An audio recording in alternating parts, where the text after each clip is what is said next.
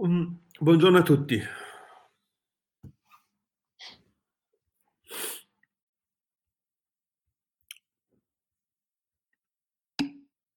Qualche domanda?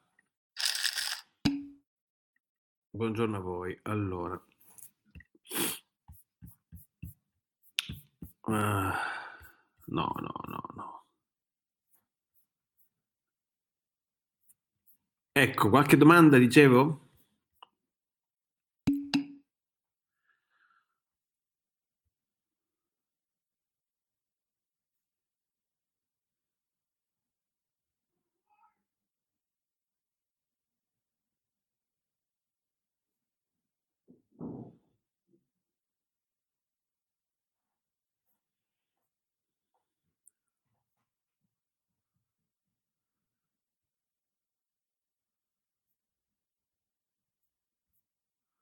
Allora, se non avete domande, noi andiamo avanti. Andiamo avanti. E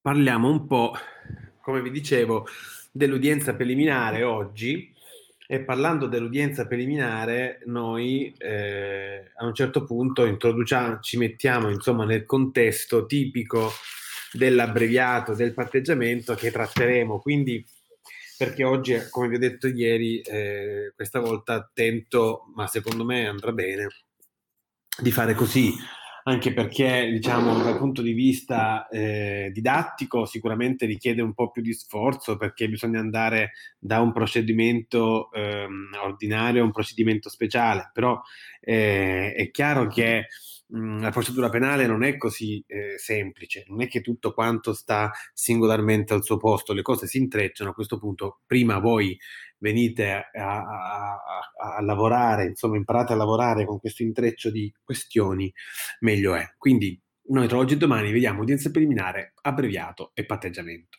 E poi continuiamo da martedì ci mettiamo nel dibattimento e questo ci porta veramente avanti perché il dibattimento poi ne abbiamo parlato molto già, quindi lo vediamo bene, ma lo vediamo insomma eh, con avendo già date per presupposte tutti i discorsi di base sul contraddittorio e poi dopo dobbiamo fare cautelare alla fine impugnazioni.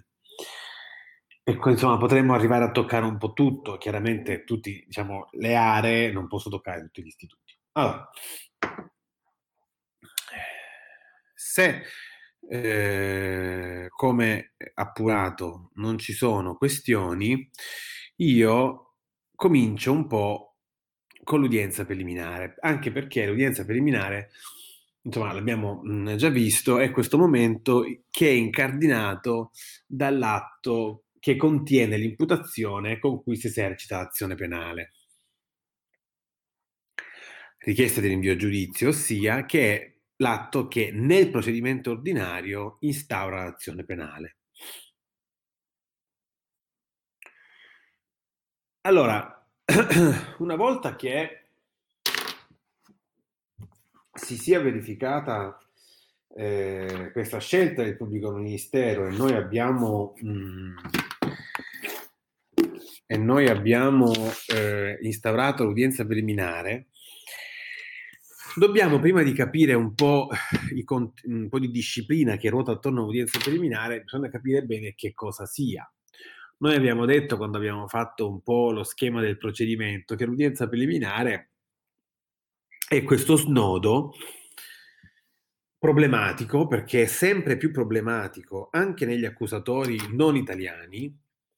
Adesso vi diremo perché. Questo snodo problematico che sta tra la fase preliminare e il dibattimento.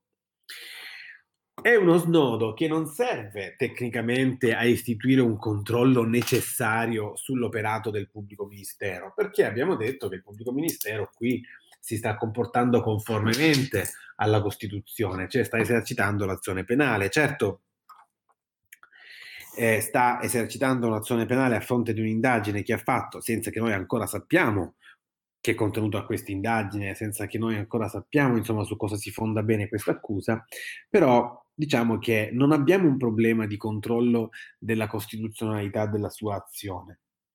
Vale la pena però in un procedimento accusatorio controllare che questa accusa non sia azzardata, non sia infondata, non sia eh, un'accusa campata sul niente, un'accusa che non ha fondamenta, un'accusa, in una parola, che non meriti di, di, instaurare un dibattimento.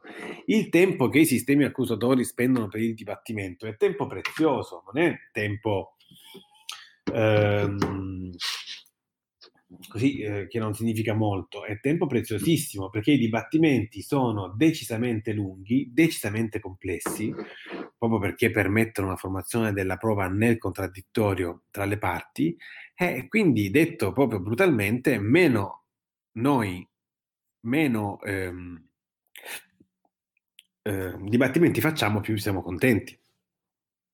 Ora, per diminuire i dibattimenti in un sistema accusatorio ci sono tre modi. Uno, l'obbligatorietà dell'azione penale nei sistemi accusatori è tendenzialmente sostituita dall'opportunità dell'azione penale. Questo vuol dire che il pubblico ministero decide cosa portare in dibattimento e cosa no, quindi mh, per quale reati esercitare azione penale, in quali indagini c'è mh, esercitare azione penale e quale invece lasciar cadere. Lo decide sulla base di un ragionamento di opportunità, prendendosene poi la responsabilità, l'abbiamo già visto. Non è questo il nostro caso. Gli altri due modi sono un incentivo importante ai riti premiali, deflattivi del dibattimento, ossia nel nostro sistema a patteggiamento abbreviato, ma succede la stessa cosa più o meno nei, nei sistemi, negli altri sistemi accusatori, che vedremo questi due giorni. L'altro metodo per diminuire l'impatto dei dibattimenti sul sistema è anteporre al giudizio un controllo da parte del giudice sulla fondatezza dell'accusa, che è proprio la nostra udienza preliminare. Quindi questo controllo del GUP sulla fondatezza dell'accusa che il pubblico ministero ha avanzato con l'esercizio dell'azione penale è un controllo che serve a due cose. La prima è eliminare, quindi non far passare al giudizio, tutte quelle accuse che non meritano di andare a giudizio. E non secondo un ragionamento di opportunità, che qui non si può fare, ma secondo un ragionamento appunto giuridico. Quindi si sta parlando di accuse che non potrebbero essere utilmente sostenute in, dib- in dibattimento. Quindi è inutile che facciamo un dibattimento, perché se noi andiamo a dibattimento, l'inesorabile fine di questo dibattimento sarà un proscioglimento. E allora, siccome questa accusa non può essere eh, sostenuta in giudizio, io la fermo prima che si spendano soldi e risorse per il dibattimento, facendo anche un servizio ai diritti dell'imputato, perché se questa persona deve essere prosciolta e io lo so oggi, perché proscioglierla fra tre anni? La lascio subito andare. Quindi l'udienza preliminare è un, istituto dalle ottime intenzioni, quella cioè di diminuire l'impatto del procedimento sull'individuo che non merita il processo perché l'accusa a suo carico è un'accusa insostenibile e due, diminuire il carico del sistema che essendo un accusatorio che si basa sulla, sull'accurata raccolta delle prove in contraddittorio tra le parti davanti al giudice, un'attività molto dispendiosa, meno dibattimenti fa, più respira. A fronte della grandissima eh, progetto che sta dietro l'udienza preliminare, ci sta in realtà un enorme fallimento. Perché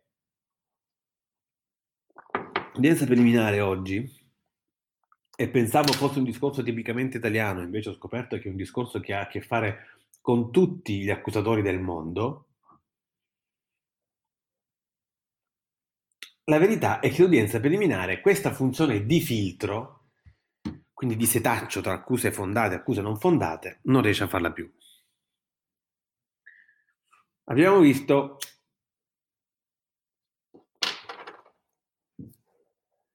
già come si chiude l'udienza preliminare, no? Con decreto che dispone il giudizio con sentenza di non luogo a procedere.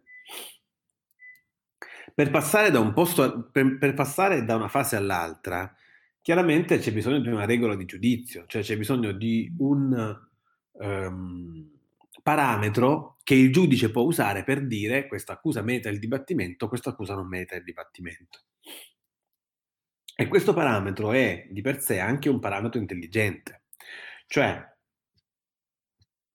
il giudice in teoria in udienza preliminare dovrebbe, dovrebbe comportarsi come al contrario di come si comporta il, il GIP nel procedimento dell'archiviazione. Cioè il GIP nel procedimento dell'archiviazione dice questa accusa non è fondata, cioè questa accusa non è sostenibile in dibattimento. Alla luce degli elementi raccolti dal PM, io so che questa accusa in dibattimento fallirà, cioè non potrà essere sostenuta.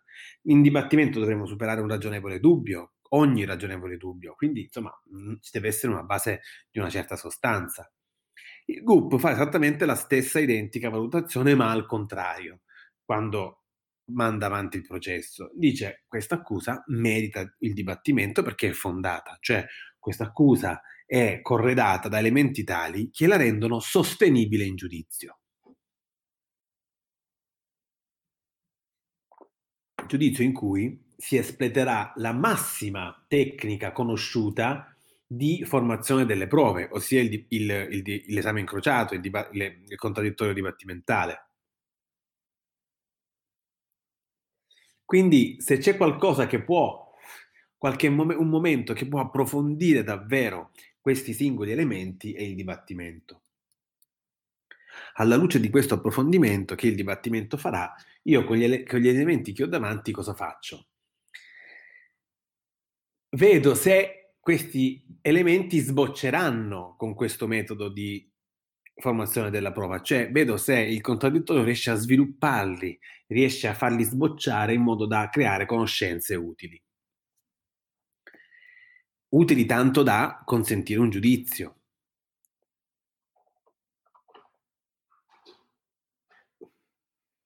Questo non vuol dire che il GUP manda avanti il procedimento se ritiene che l'imputato sia colpevole allo stato degli atti. Niente affatto. Il GUP deve soltanto verificare che questa accusa sia sostenibile in giudizio. Poi è chiaro che il giudizio potrà prendere tutte le strade del mondo, però lui deve soltanto verificare che questi elementi non saranno del tutto sterili cioè che questi elementi potranno essere sviluppati in giudizio. Quindi non deve verificare che il testimone sia prova d'accusa, deve verificare che il testimone porti conoscenze utili. In quale direzione? Fa nulla. Questo criterio però si è mischiato con un appesantimento importante dell'udienza preliminare, in cui per la disciplina che si è venuta a formare, il giudizio del GUP è stato avvicinato sempre di più a un giudizio di merito, cioè a un giudizio che riguarda la colpevolezza dell'imputato allo stato degli atti. Perché dico questo? Perché pur essendoci questa funzione di filtro in prospettiva e vedremo dove sta disciplinata, esiste anche tutta una disciplina dell'udienza preliminare che la fa somigliare davvero a un giudizio dello stato degli atti. Due istituti, innanzitutto. Ora, l'udienza preliminare funziona così.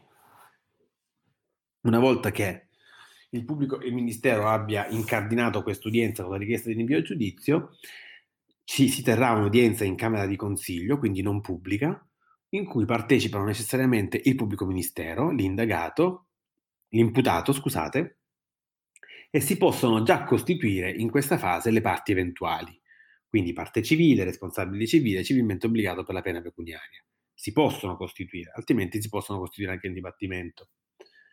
Tendenzialmente si costituiscono tutti quanti in udienza preliminare. In questa udienza preliminare sulla base degli atti di indagine, il PM spiega la sua prospettazione, spiega la sua eh, visione dei fatti alla luce degli elementi che ha raccolto e l'indagato fa esattamente l'opposto, cioè spiega sempre sulla base di quegli stessi atti come essi non depongano per la prosecuzione del processo. Quindi sostanzialmente si scontano due prospettive, non si raccolgono prove, si scontano due prospettive e da questo può capire sugli atti di indagine, da questo il gruppo può capire se questa accusa è fondata o meno. Ma non ci si limita a questo. Nell'udienza preliminare ci sono dei momenti in cui gli atti su cui il PM si fonda e, l'imputato anche, ossia gli atti di indagine preliminare, possono essere integrati. Integrati per tre vie. La prima via è solo eventuale e già la conosciamo, cioè anche in udienza preliminare può essere svolto l'incidente probatorio. Questo non lo trovate nel codice, ma è stata un'aggiunta apportata dalla Corte Costituzionale. Quindi se una prova è indifferibile e rischia di diventare irripetibile, anche in udienza preliminare possiamo avere un incidente probatorio. Questo chiaramente aumenta gli atti utilizzabili in questa fase. Ma non soltanto. Il GUP può decidere di fare due cose. La prima è ordinare al pubblico ministero un'integrazione investigativa, cioè di svolgere ulteriori indagini. Questo il GUP lo fa quando gli è impossibile decidere lo stato degli atti, cioè gli atti sono talmente lacunosi che non riesce a capirci niente, quindi individua dei temi che devono essere approfonditi. Una volta che li ha individuati, ordina al PM di, di indagare in quella direzione. E questa è un'ordinanza con cui il GUP incarica il PM di integrare le indagini. E questo aumenta e cambia la portata degli atti che si possono usare in questa fase per questo giudizio meramente procedurale, cioè per capire se andiamo avanti oppure no. Inoltre il GUP può fare anche un'altra cosa. Può d'ufficio raccogliere prove che siano decisive nell'ottica dell'emissione della sentenza di non luogo a procedere. È una norma pensata, anche qui, per evitare dibattimenti inutili. Se il pubblico ministero ha raccolto tutta una serie di atti a carico dell'imputato, ma ha ignorato completamente gli atti a favore, il GUP cosa dice? io te li, raccolgo io gli atti a favore, perché se questi atti mi dicono che io devo emettere una sentenza di non luogo a procedere, quindi fermare il procedimento, non sto ad aspettare che essi emergano in dibattimento dopo che ho incardinato un dibattimento, li guardo subito, così se ci dobbiamo fermare ci fermiamo adesso. Quindi anche d'ufficio lui può raccogliere prove in udienza preliminare che siano decisive per l'emissione della sentenza di non luogo a procedere. Sono prove che lui raccoglie non con il metodo del contraddittorio, ma sono prove che raccoglie da solo e le forma lui. Infatti sono prove formate fuori dal contraddittorio tecnicamente. Il giudice, per esempio, d'ufficio, cita un testimone e gli rivolge direttamente le domande. Questo non è contraddittorio, se il giudice è padrone dell'esame siamo fuori dal contraddittorio. Il contraddittorio vuole che la prova sia formata dalle parti, davanti al giudice muto.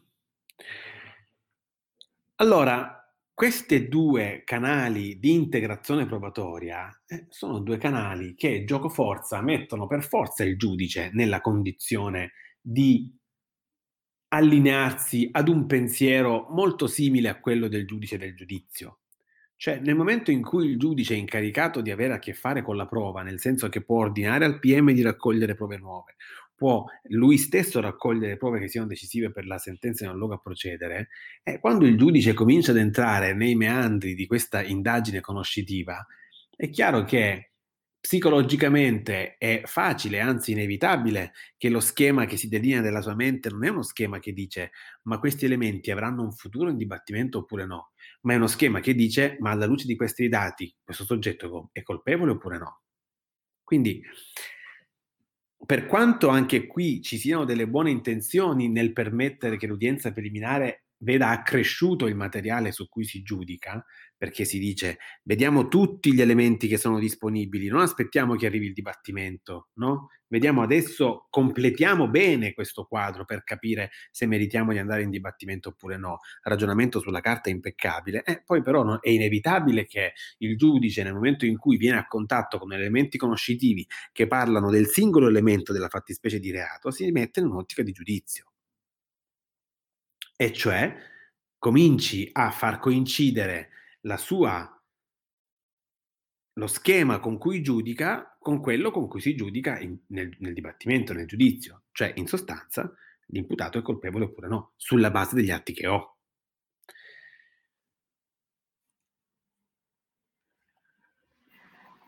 A questo si aggiunge poi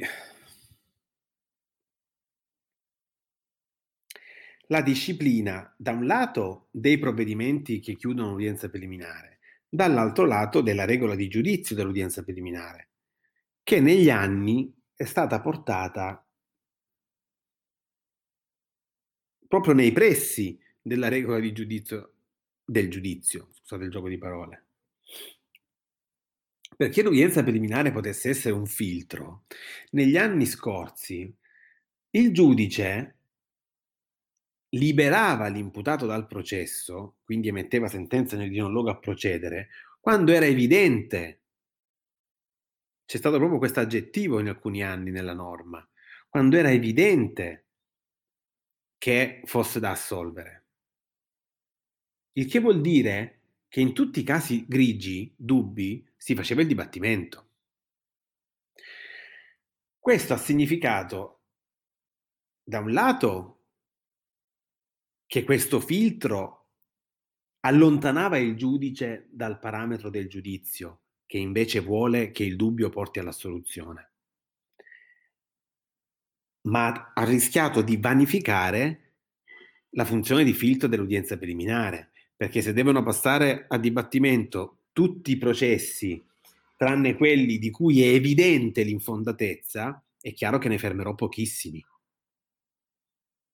E quindi cosa ha fatto il legislatore? Il legislatore ha detto che il dubbio sull'imputazione anche in udienza preliminare avrebbe trovato rilievo. E infatti voi trovate nel 425 del codice di procedura penale una regola di giudizio che sembra davvero assomigliare a quella del, del dibattimento, anche se come vedremo non è proprio uguale. 425,3 dice il giudice, il GUP, pronuncia sentenza di non luogo a procedere anche quando gli elementi acquisiti risultano insufficienti, contraddittori o comunque non idonei a sostenere l'accusa in giudizio. Cioè le parole insufficienti e contraddittori sono proprio le parole che ricorrono nel 530 quando parla della regola di giudizio. Quindi se io gli dico al GUP che nel dubbio deve emettere sentenza di non luogo a procedere, gli sto dando esattamente la stessa identica regola di giudizio del dibattimento. Unito al fatto che questa persona può approfondire la ricerca sugli elementi disponibili e ordinando al PM delle indagini e raccogliendo egli stesso delle prove nell'ottica del proscioglimento, quindi prove che se hanno successo portano alla sentenza nel luogo a procedere, se invece falliscono portano un decreto che dispone il giudizio, e questo giudice assomiglia veramente molto al giudice che al giudice che del dibattimento. Questo che cosa ha significato? Ha significato, e questo la, se l'è posto questo problema sia la, la letteratura che il legislatore, che l'udienza penale, l'udienza preliminare si è pericolosamente avvicinata alla duplicazione di un giudizio. Cioè si è pericolosamente avvicinata a un giudizio preventivo sulla base degli atti dell'indagine. Ma voi capite bene che, prima di tutto, non funziona davvero come filtro, una specie di mini giudizio su, sugli atti di indagine e soprattutto non ce ne facciamo assolutamente niente in un sistema accusatorio di un mini giudizio sulla base degli atti di indagine, non ci serve a niente. Quindi, nell'ottica di raggiungere un filtro davvero efficiente, si è rischiato, anzi si è caduti nella trappola di configurare l'udienza preliminare come una sorta di piccolo giudizio in cui il GUP anticipa la valutazione di merito sulla base degli atti del PM. A sua volta,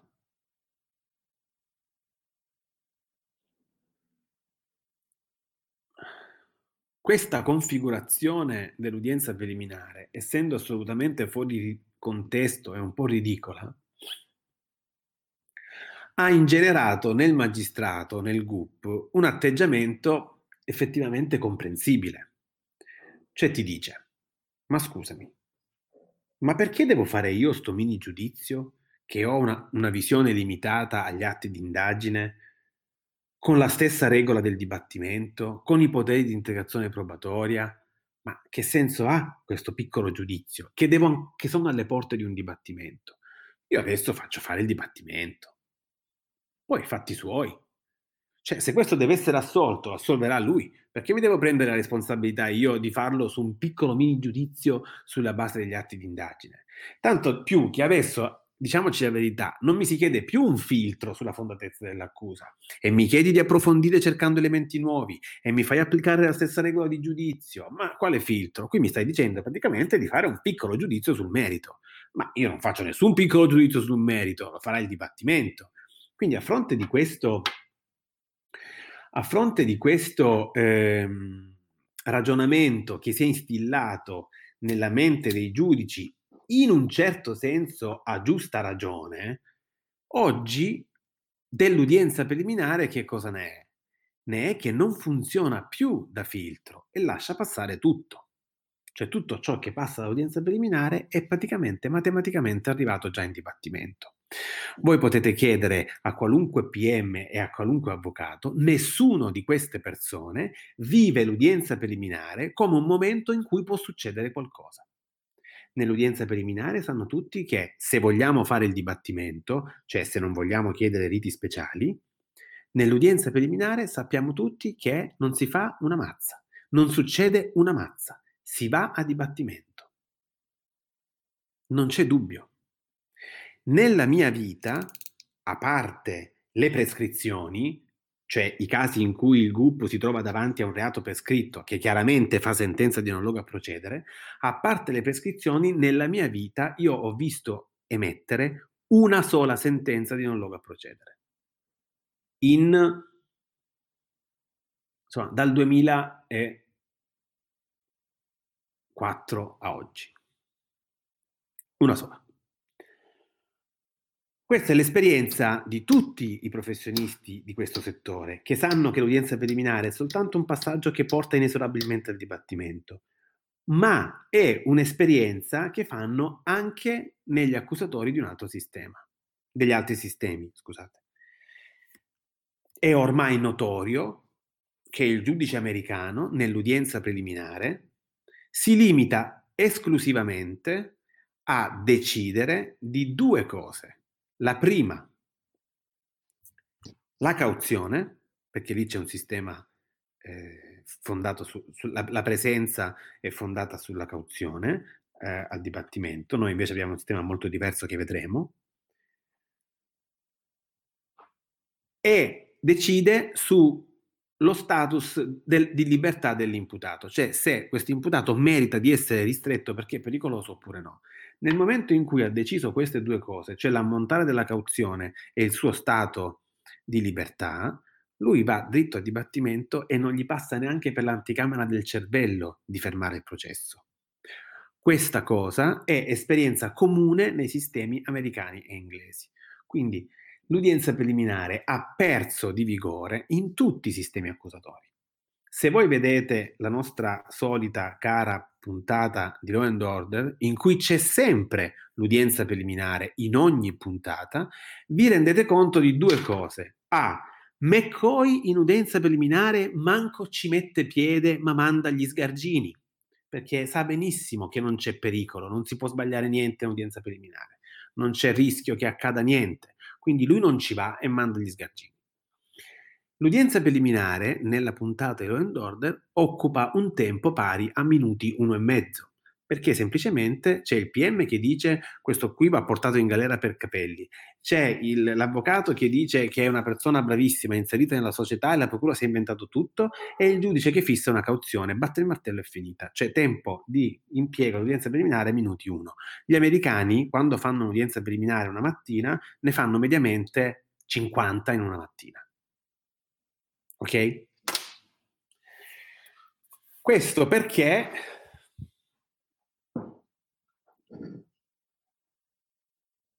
a mio parere modestissimo, e qui apro una brevissima parentesi di proprio opinio- opinione pura,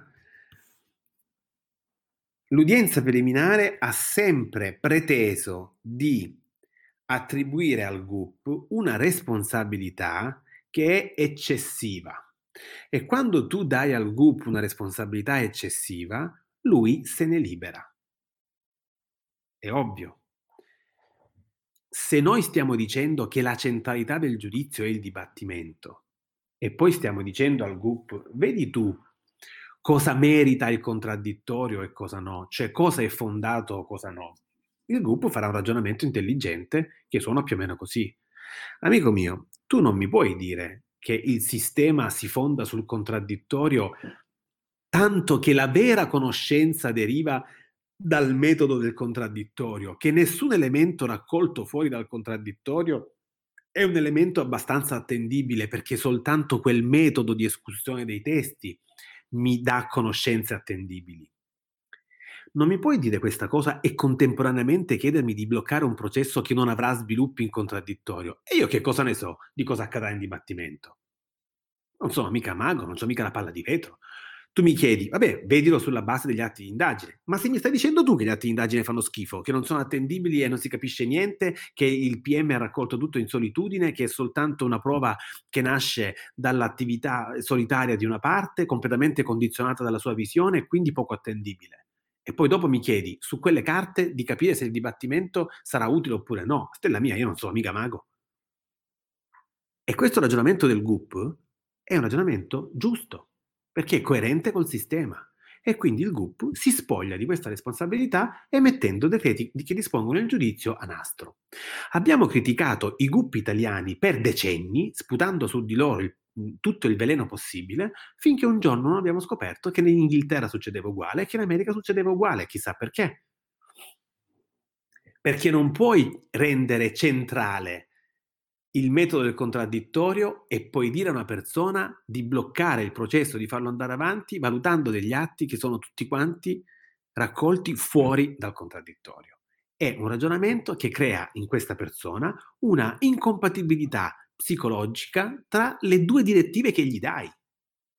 E, e, giustamente nel dubbio che cosa farà mai un giudice, si potrà mai prendere la responsabilità di abortire i processi in questo modo, li manderà tutti avanti. E perché si autoassolve giustamente dicendo se poi davvero il processo era da fermare, verrà assolto in dibattimento, ma almeno sono sicuro che tutta questa faccenda l'abbiamo vagliata col metodo giusto. Dagli torto? Ci siamo?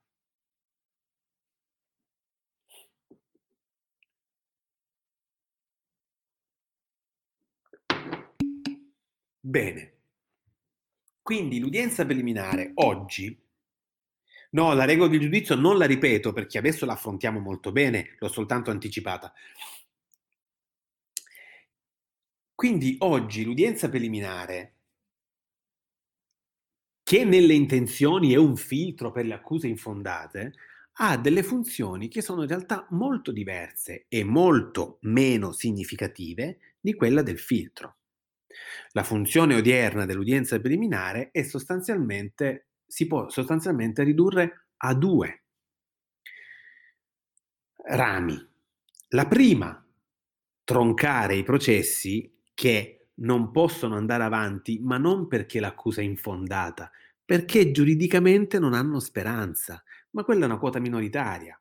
Di cosa sto parlando? Del processo in cui c'è il reato prescritto, del processo in cui il reato è estinto perché è morto l'imputato, del processo in cui c'è evidentemente che spicca agli occhi una causa di non punibilità, anche se questa è una situazione molto particolare per l'udienza preliminare, dal processo in cui eh, c'è una causa giuridica che non ha bisogno di prova di fatto per emergere e che rende il reato non punibile, un immune, no? Viene al processo un immune.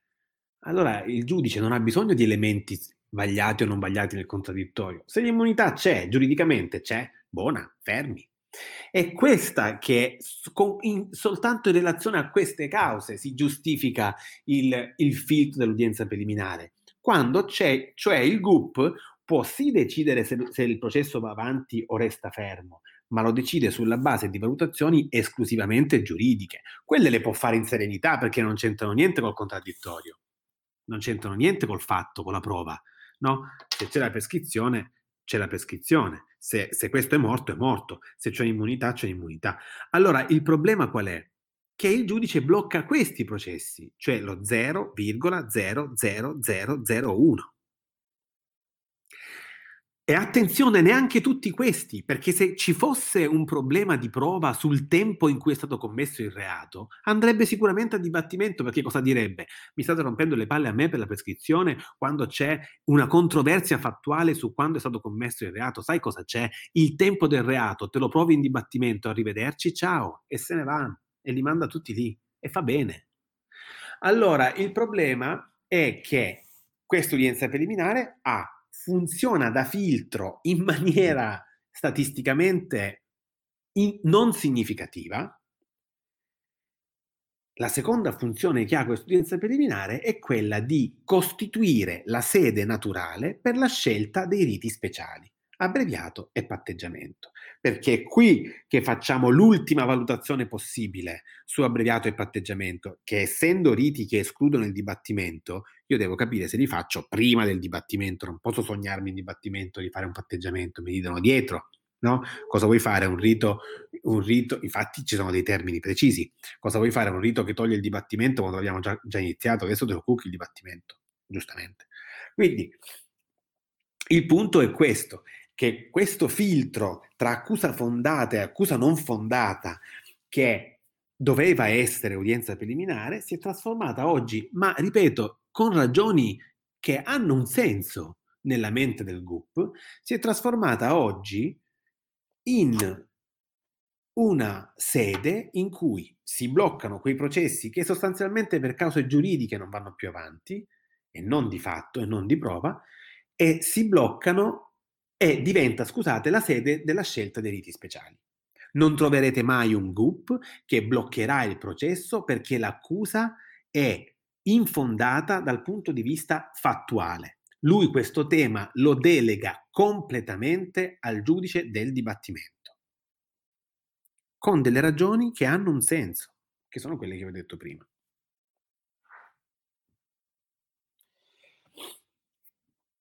Resta il fatto che sulla carta l'udienza preliminare dov- dovrebbe essere non nient'altro che questo filtro, filtro tra le indagini e il dibattimento in modo da assicurarsi che non tutte le azioni penali del pubblico ministero si rivolgano poi al dibattimento. Questo filtro che l'udienza preliminare vuole essere è una funzione fallita. Fallita da noi, fallita in America, fallita in Inghilterra. Perché è strutturata sulla base di un ragionamento che crea un cortocircuito, un'incompatibilità. Non puoi dirmi che il contraddittorio è l'unica vera regola e poi al contempo dirmi mandiamo al contraddittorio soltanto le accuse che hanno un peso ma se il peso dell'accusa mi hai detto che devo valutarla soltanto sulla base degli elementi più attendibili che esistano, cioè il contraddittorio, perché mai io devo limitarmi a un giudizio sulla fase di indagine preliminare e pregiudicare un processo che magari invece poteva funzionare? Cosa ne so io di cosa viene fuori dal testimone quando viene interrogato, quando viene, scusate, esaminato dalle parti con l'esame incrociato? Che ne so io? Siccome non lo so, lo faccio andare lì a vedere che succede.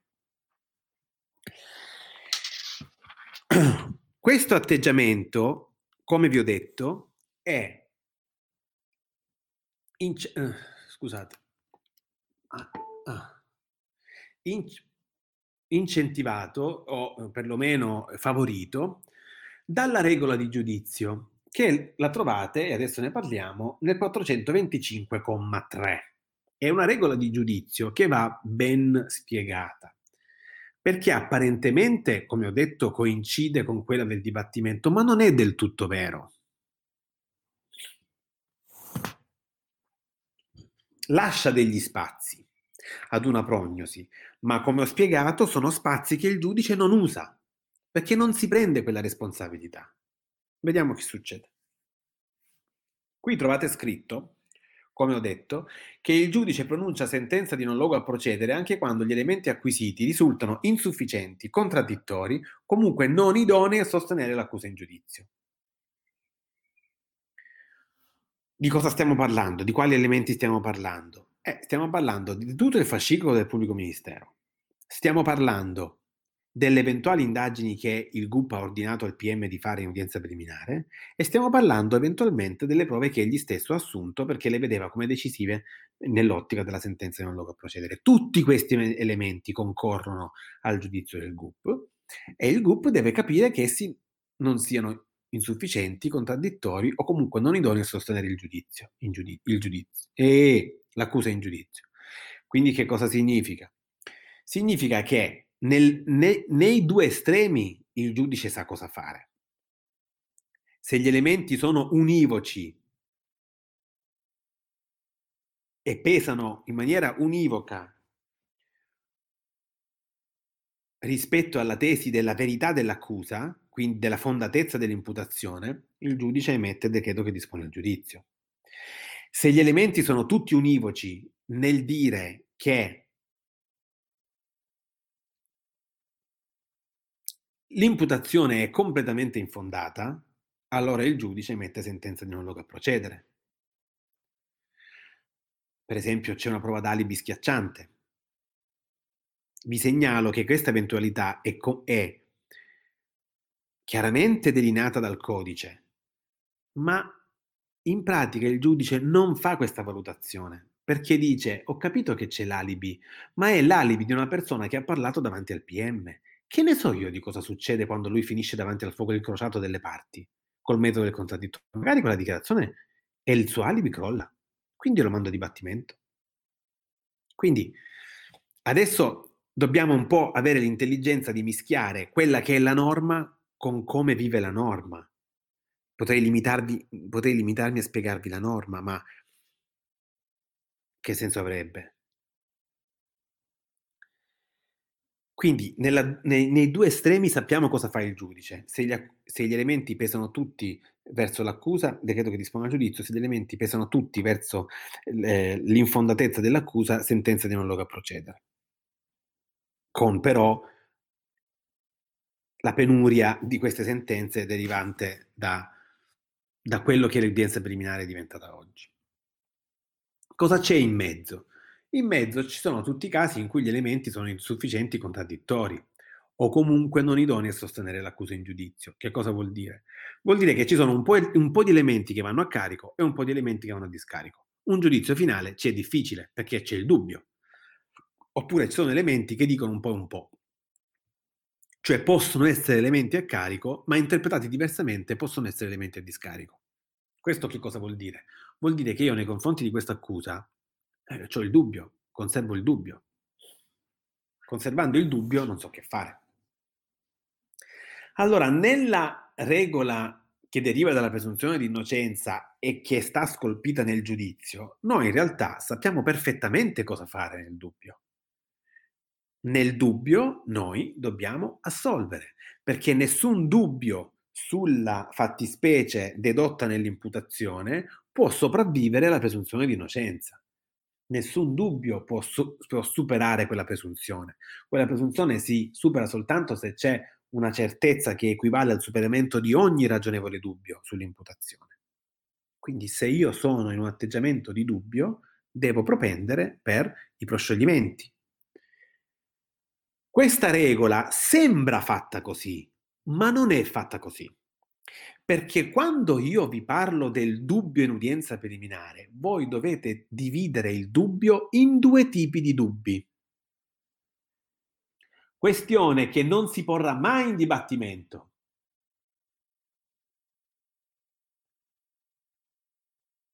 Questione che non si porrà mai in dibattimento, perché in dibattimento ogni dubbio ragionevole porta al proscioglimento. Qui no, qui dobbiamo dividere i nostri possibili dubbi in due categorie e questo rende normativamente l'udienza preliminare un momento di filtro procedimentale, cioè un momento in cui il giudice capisce cosa merita di superare il vaglio suo e quindi di andare a dibattimento e cosa non lo merita.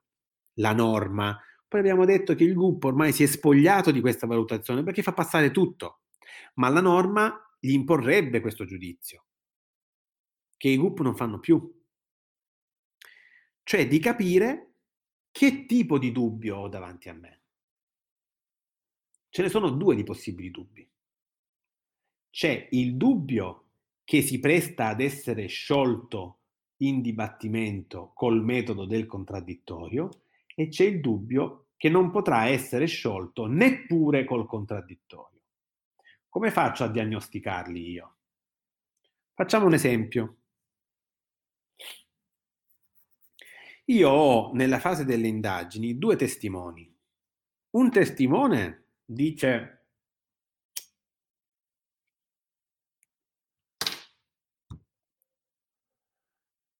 che io ho visto l'imputato sparare in direzione della persona offesa. L'altro testimone dice io ho visto una persona sparare verso la persona offesa, ma vi assicuro che con l'imputato non c'entra niente, era completamente diverso. Sono due testimoni che dicono uno bianco e uno nero. Cosa mi fanno sorgere queste due conoscenze? È il dubbio, perché non so se credere a uno o credere all'altro.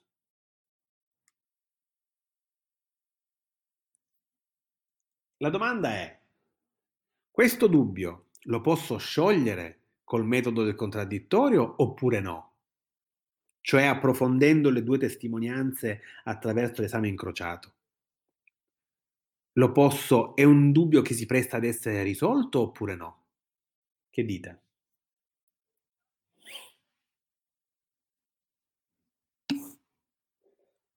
Eh certo, perché un conto è il PM che sente queste persone in stanza e si fa dire quello che vogliono loro senza nessun tipo di fuoco incrociato. Un conto è che uno di questi due testimoni, posto che uno sarà attendibile e l'altro no, non è detto che tutti e due mentano, ognuno riporta fedelmente il suo ricordo, però forse il ricordo di uno non è genuino.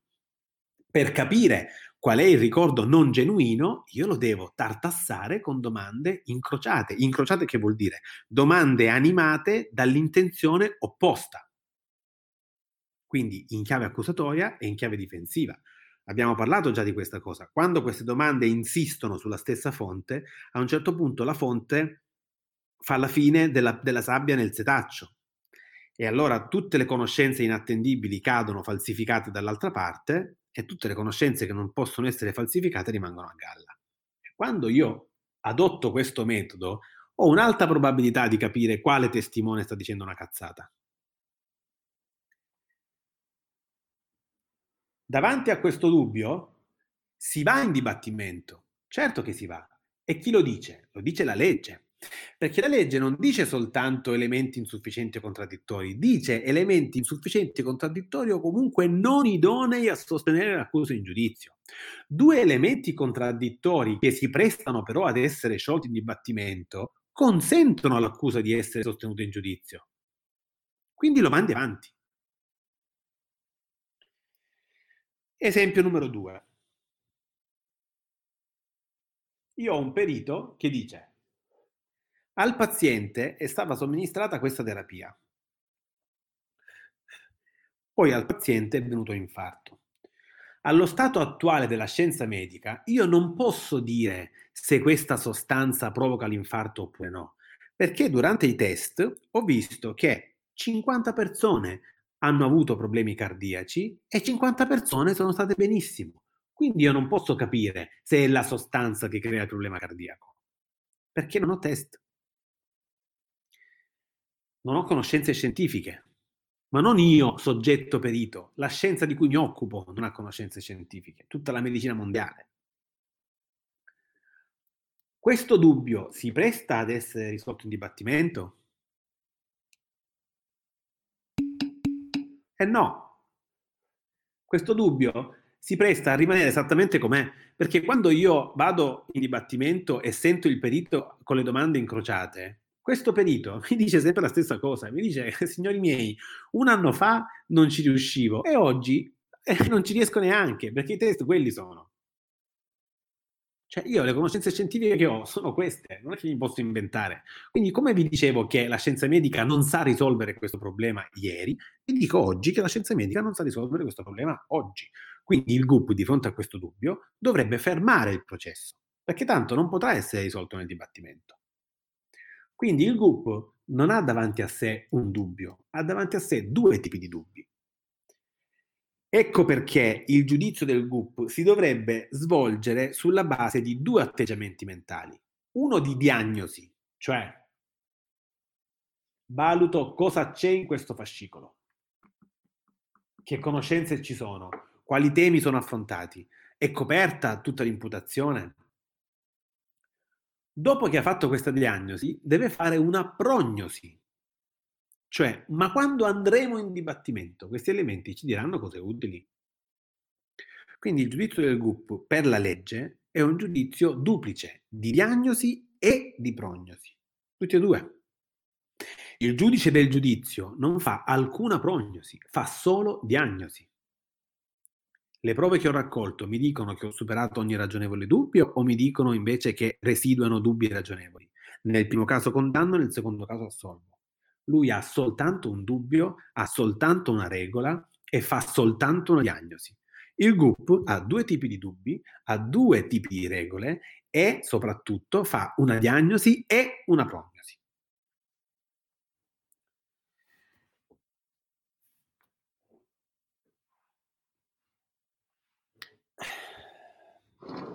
Questo significa che la legge, pur avendo in maniera un po' ambigua, pur avendo configurato il giudizio in udienza preliminare come un giudizio che progressivamente si avvicina a quello del dibattimento, con la raccolta di prove, con eventuale e con una regola di giudizio che ci assomiglia, perché richiama elementi insufficienti o contraddittori che richiamano la parte della diagnosi,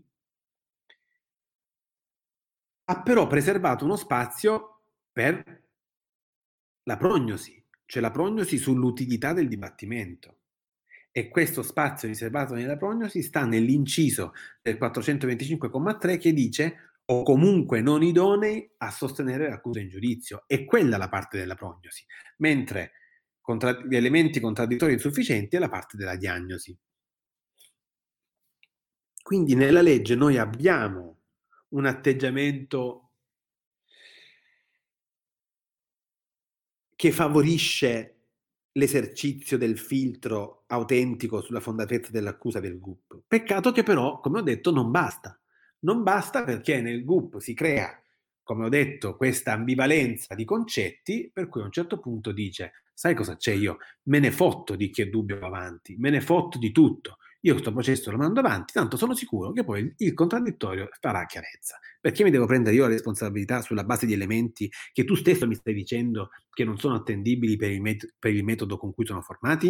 Io questa responsabilità non me la prendo. Si aggiunga anche che il decreto che dispone il giudizio e la sentenza di non luogo a procedere sono due provvedimenti molto diversi. La sentenza di non luogo a procedere è una sentenza ovviamente motivata, in cui c'è scritto per filo e per segno quali sono le ragioni che spingono il GUP a sospendere il processo, cioè interromperlo, scusate. Il decreto che dispone il giudizio, come vedete, è un decreto e soprattutto è un decreto non motivato.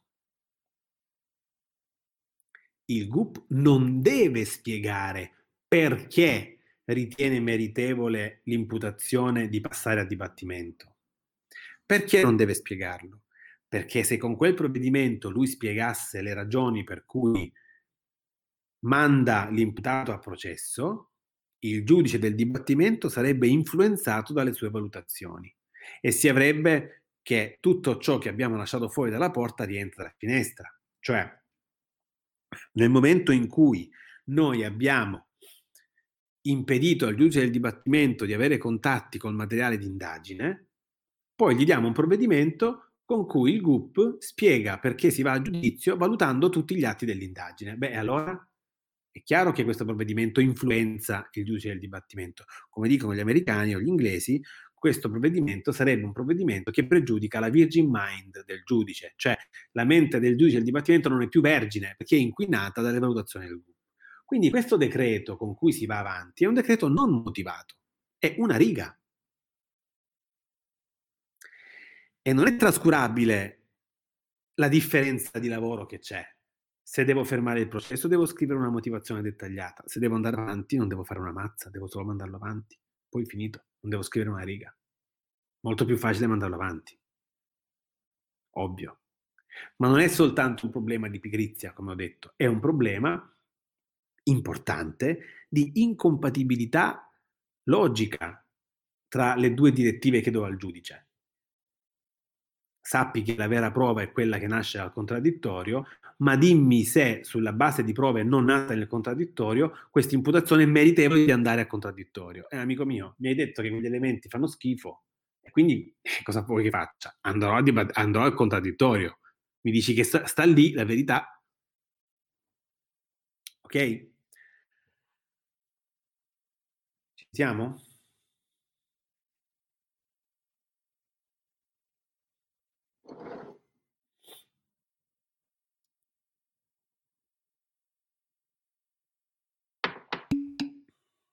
Bene. Allora, se ci siamo e se questo discorso è chiaro, non, mm, cioè, eh, facciamo 10 minuti di pausa e poi continuiamo. Se avete domande le scrivete che quando torniamo le vediamo.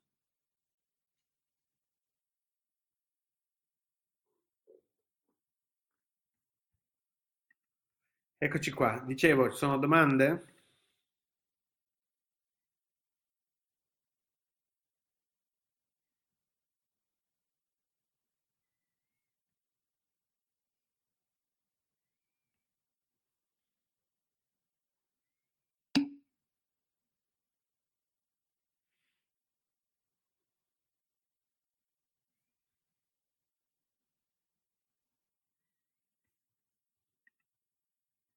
Bene.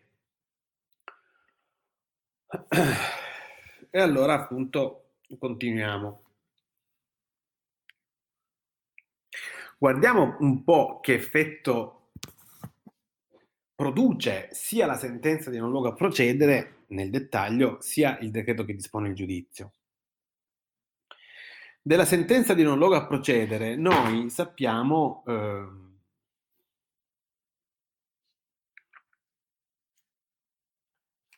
Che cosa? Sappiamo che è una sentenza, sappiamo che è una sentenza motivata, sappiamo una, che è una sentenza che interrompe il processo, quindi l'imputato perde la qualifica di imputato. Non possiamo dire però che questa è una sentenza che determina un proscioglimento. Perché? Perché la sentenza di non luogo a procedere non è mai definitiva. Può essere esecutiva, cioè è esecutiva, il che vuol dire che non essendo più soggetta a impugnazione ed è possibile l'impugnazione della sentenza di non luogo a procedere perché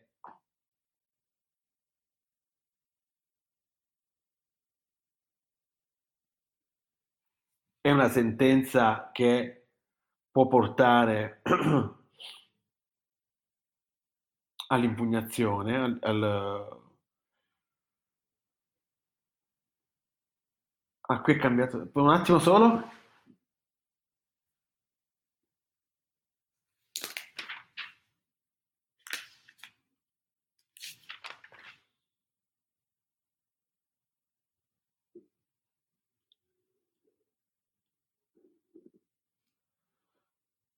Un attimo.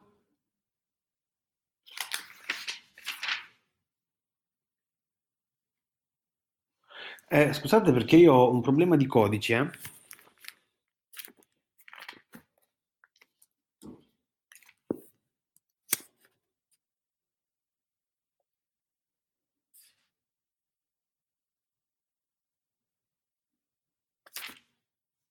Arrivo, eccomi.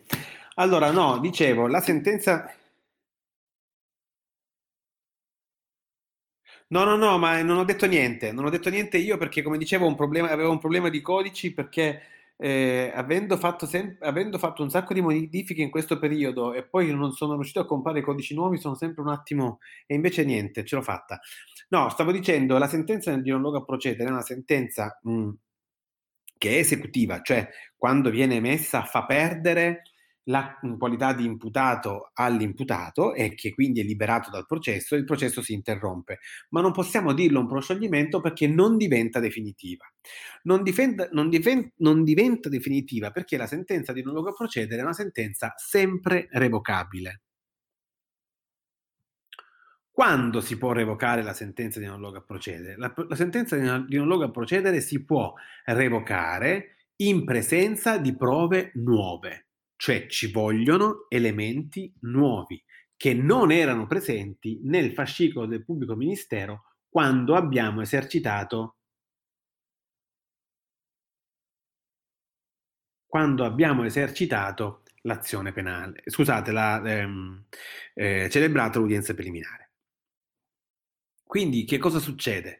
Succede che questa sentenza che ha bloccato il processo perché l'accusa era infondata può essere revocata e quindi ciò significa che il processo può ripartire.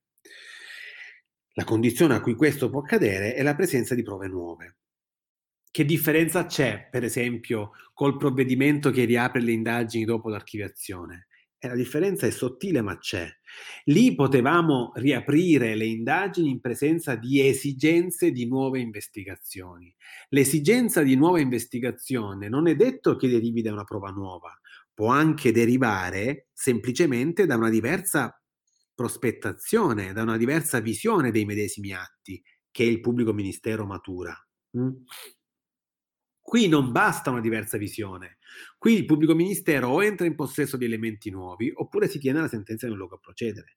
Ma una volta che siano arrivati nuovi elementi, che lui sia in possesso di nuovi elementi, allora la sentenza di non a procedere può essere revocata.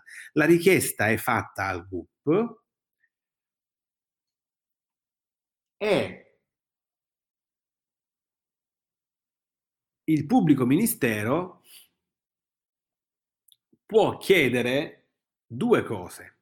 Se è in possesso già dei nuovi elementi, allora lui può chiedere direttamente il giudizio e il giudizio si chiederà una volta che si sia ricelebrata l'udienza preliminare, in sostanza.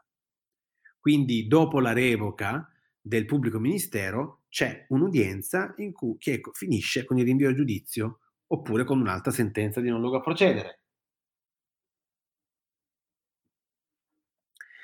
Potrebbe essere però che il pubblico ministero non è, cioè sa che esiste nuova, un nuovo elemento, ma non è, non è completamente in possesso. Per fare questo lui ha bisogno di indagare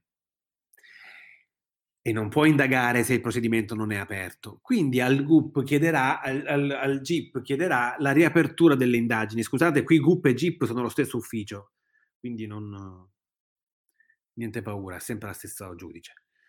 Ehm, se lui questo elemento di prova ce l'ha, ma non è compiuto nelle sue mani, ma deve indagare, e per esempio deve perquisire, e per esempio deve intercettare, e per esempio deve sequestrare, eh, lui ha bisogno di che cosa? Che vengano riaperte le indagini e quindi chiede al GIP di riaprire le indagini. Riaperte le indagini ci sarà esattamente lo stesso esito possibile alla fine di ogni indagine, richiesta di archiviazione oppure eh, richiesta di rinvio a giudizio.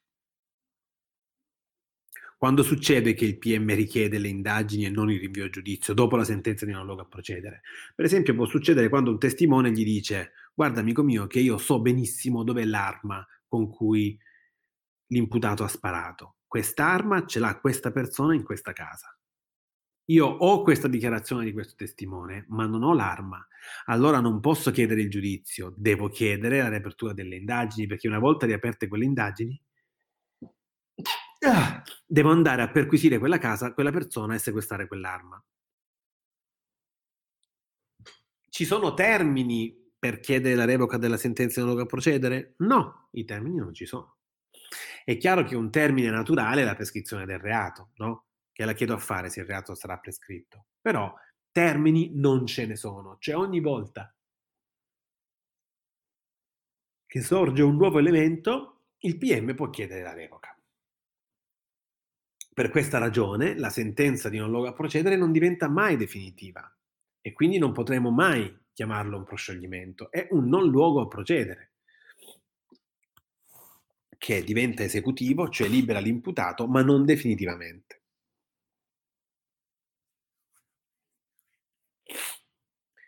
Che cosa succede invece con il decreto che dispone il giudizio? Beh, con il decreto che dispone il giudizio succede, come sappiamo, che l'imputato viene rinviato a giudizio con questo decreto non motivato, ma subito dopo succede una cosa importantissima, cruciale, cioè si formano i fascicoli, i due fascicoli. Perché è vero che abbiamo sempre detto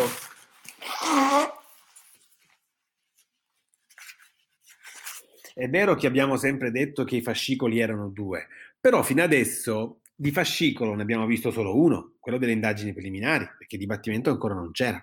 Adesso che ci sarà il, dibatti- il dibattimento, siamo alle soglie del dibattimento, e secondo, questo doppio fascicolo deve diventare qualcosa di materiale, non ci basta nominarlo, dobbiamo vederlo questo doppio fascicolo. E si forma proprio in questo momento. Dopo che il GUP ha emesso il decreto che dispone il giudizio, lo stesso GUP sovrintende alla formazione del fascicolo del dibattimento ad opera delle parti in contraddittorio. Attenzione, non lo forma il GUP il fascicolo. Il fascicolo lo formano le parti nel contraddittorio e il GUP sovrintende a questa formazione, cioè controlla che essa sia corretta. Che cosa rientra nel fascicolo per il dibattimento? Molto semplice, nel fascicolo per il dibattimento rientrano tutte quelle fonti che sono coerenti con l'eccezione del 111,5 al contraddittorio. Quindi è ben possibile che in questo fascicolo non ci sia nulla da mettere, se non quegli atti che sono, diciamo, da passare al giudice del dibattimento, ma non costituiscono atti probatori. Per esempio, la querela gliela devo dare al giudice del dibattimento perché dovrà controllare la condizione di procedibilità. Per esempio, il decreto che dispone il giudizio, beh, dovrò pur fargli vedere che eh, eh, io l'ho rinviato a giudizio, anche perché lì dentro c'è l'imputazione. Sì, ma adesso lo vediamo bene il fascicolo, un attimo. Quindi dicevo, per adesso abbiamo nominato la querela, stiamo parlando di atti non probatori che entrano nel fascicolo, no? il decreto che dispone al giudizio, che contiene l'imputazione, abbiamo già visto ampiamente anche facendo le nullità, il decreto, eh, la querela, in modo che il giudice verifichi la condizione di procedibilità, gli atti che eh, mh, si riferiscono alla costituzione della parte civile, se si è costituita un'udienza preliminare.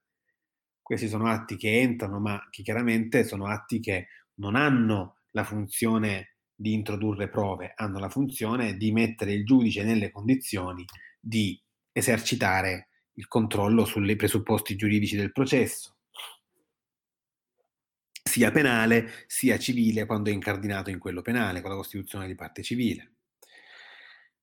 Ma di atti probatori cosa entra? Eh, come dicevamo, entrano quegli atti che possono superare la separazione che c'è tra la fase preliminare e il dibattimento, passando in quel tunnel sotto la diga di cui abbiamo parlato, perché sono tutti atti la cui legittimazione a valicare quel confine sta nel 111,5.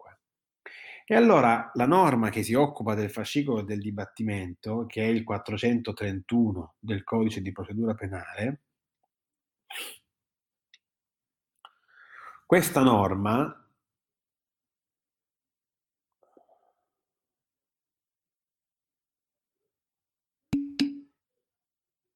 431.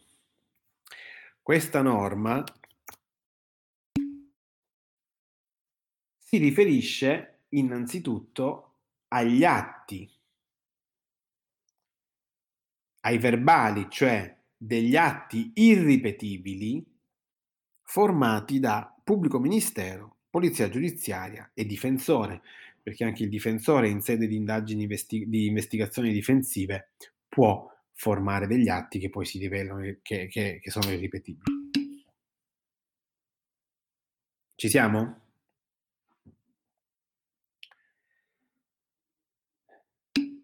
Ok, allora ehm, abbiamo già parlato di ripetibilità, però qui dobbiamo capire di quale ripetibilità stiamo parlando, cioè di cosa si tratta. Allora, quando il 431 mi dice mi raccomando, metti nel fascicolo del dibattimento gli atti irripetibili, i verbali degli atti irripetibili, sappiamo che questo è un riferimento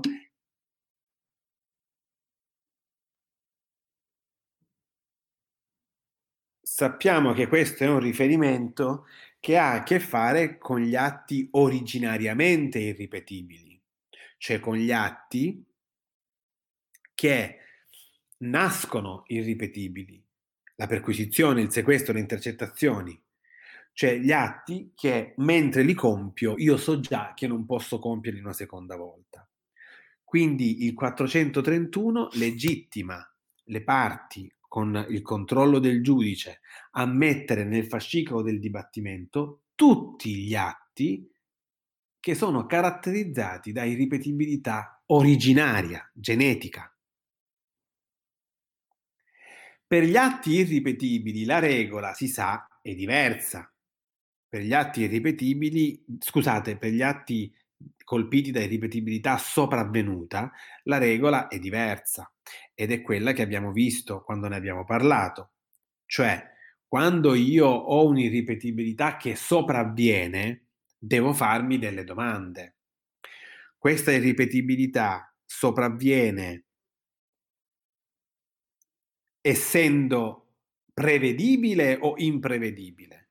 Perché se irripetibilità è prevedibile, io ho salvato la prova soltanto se, attiva- se ho attivato l'incidente probatorio e quindi quella prova è stata raccolta nel contraddittorio e per questo motivo andrà in dibattimento, lo vediamo subito. Se invece l'irripetibilità sopravvenuta è imprevedibile, allora questa prova si potrà acquisire al dibattimento, ma non si acquisisce inserendo l'atto nel fascicolo del dibattimento quando viene formato. Questo atto verrà inserito a richiesta di parte nel fascicolo del dibattimento direttamente dal giudice del dibattimento. Perché? Perché è lui che deve valutare se era prevedibile o imprevedibile. È chiaro? Quindi, ripetiamo, il 431, coerentemente col 111,5, dice che vengono inseriti nel fascicolo del, del dibattimento gli atti colpiti da irripetibilità.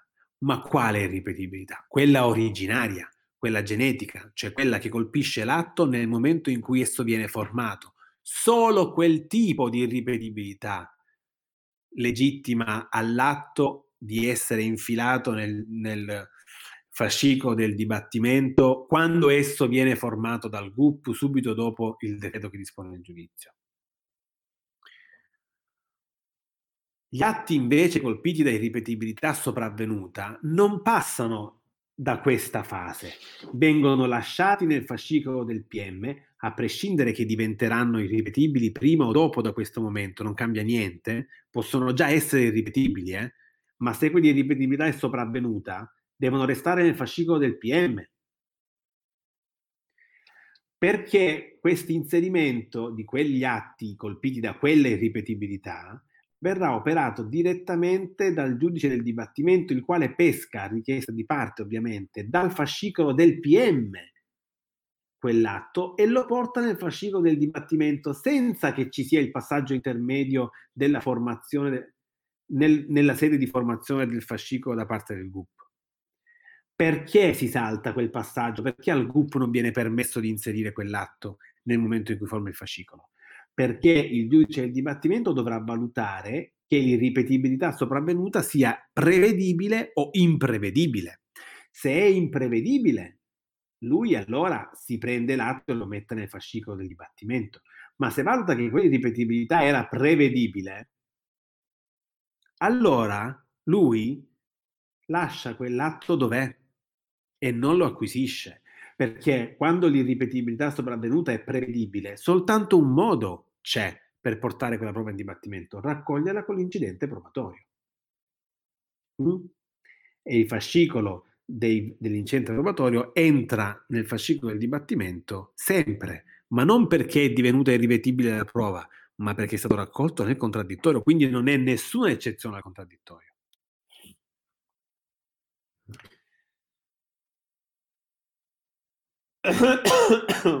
ok?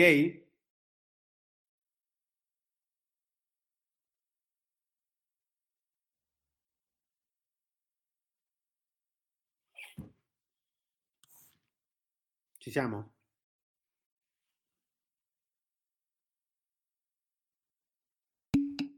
Bene.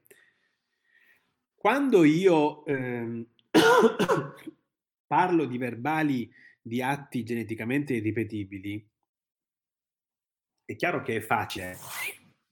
Se parlo di perquisizioni, sequestri,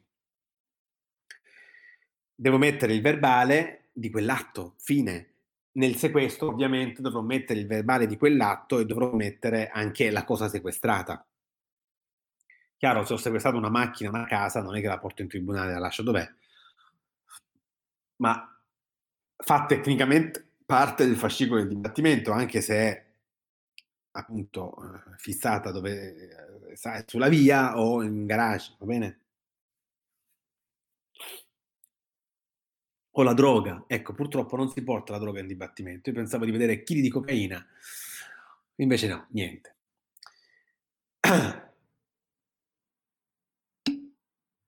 Ma eh già, però sono tutte cose che non vedo, ma fanno parte del fascicolo del dibattimento, quindi posso andare in ogni momento ad esaminarle. Io, parte privata, come anche il pubblico ministero, come anche il giudice se vuole vederla. Rovina sempre tutto, lo so. Come anche il giudice se vuole vederla, vedere, non toccare, chiaramente tutti quanti si può andare a vedere queste cose perché non sono con noi mentre celebriamo l'udienza, ma fanno tecnicamente e giuridicamente parte del fascicolo del dibattimento.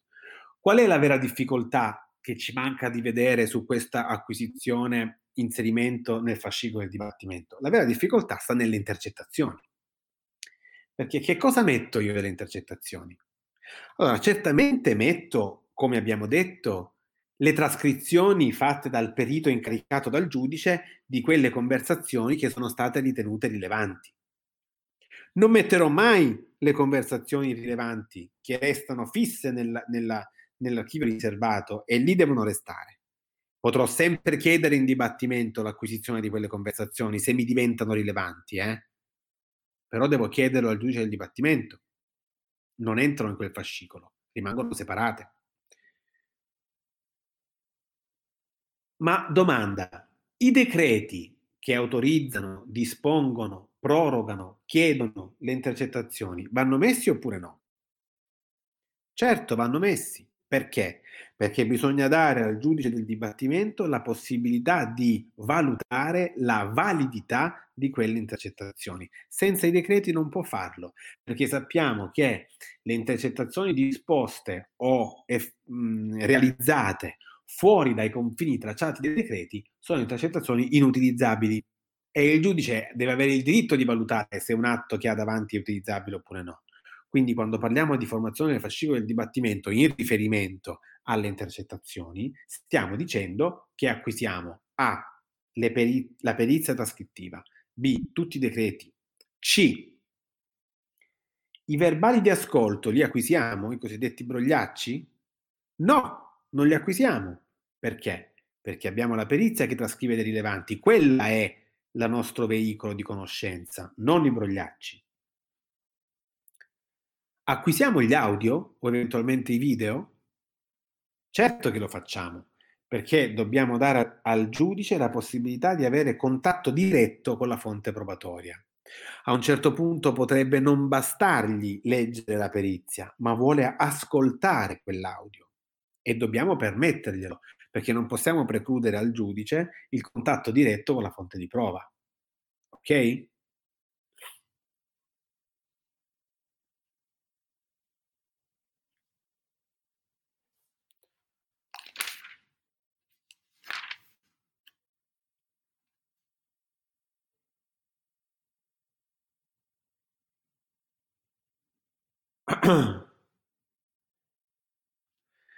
Poi ci sono degli elementi che entrano nel fascicolo del dibattimento um, e sono norme un po' strane.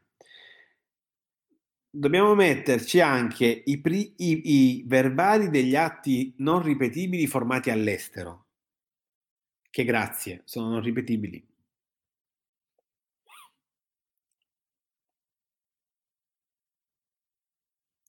Ma sono quelli acquisiti mediante rogatorio internazionale.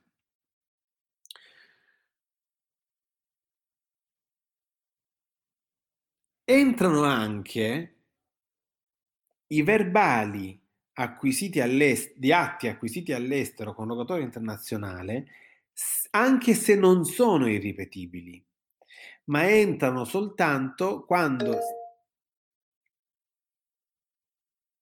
entrano soltanto quando sia stato ehm, siano stati esercitati dai difensori le garanzie previste dalla legge italiana. Mi spiego. È chiaro che l'atto assunto con rogatoria non ripetibile, in quanto non ripetibile, si acquisisce. L'atto assunto con rogatoria ma ripetibile è chiaro che è tecnicamente ripetibile, ma e quindi non si può acquisire. Ma non possiamo materialmente riacquisirlo, perché io quella rogatoria l'ho già chiesta. Se vado a chiedere alla Svizzera un'altra rogatoria per quell'atto perché sono passato al dibattimento, la Svizzera dice e la smetti di rompermi le palle? È sempre lo stesso atto, te l'ho già dato, no? Quindi è chiaro che la rogatoria, una volta la faccio, una volta fatta in fase di indagine, la legge italiana cosa dice? È al dibattimento bisogna che ce la portiamo questo atto perché non possiamo ripet- ripeterlo. Allora che succede? Succede che vengono acquisiti quegli atti, ma per non pregiudicare il contraddittorio, vengono acquisiti quegli atti in cui i difensori hanno assistito o hanno esercitato in relazione a quell'atto le stesse facoltà consentite dalla legge italiana. Che cosa vuol dire? Vuol dire che se io sento un, per fare un esempio qualunque, se io sento un avvocato inglese in Inghilterra, non è che siccome l'ho fatto con rogatoria, poi dopo, quando devo fare il dibattimento, quel verbale lo metto perché non lo posso fare più. Lo metto a patto che io abbia potuto esercitare le facoltà previste dalla legge italiana. Quindi quell'atto ripetibile assunto all'estero potrà non ripetersi in dibattimento ed essere assunto direttamente al fascicolo del dibattimento se io ho potuto fare domande a quel test, come prevede la legge italiana. È chiaro che qui c'è una deroga parziale al contraddittorio, perché anche se io ho potuto fargli quelle domande, il giudice non ha assistito alla formazione di quella prova. Però è una deroga tollerabile, perché comunque io testimone ho potuto, for- io difensore, scusate, ho potuto formare quella prova in Inghilterra.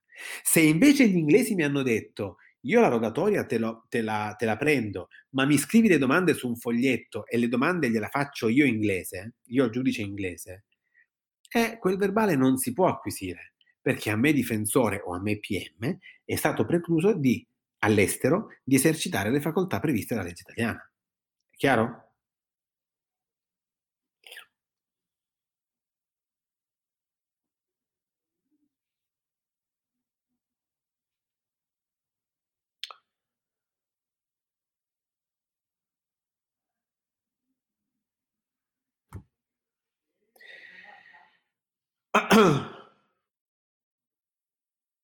Poi c'è un'ultima cosa che entra.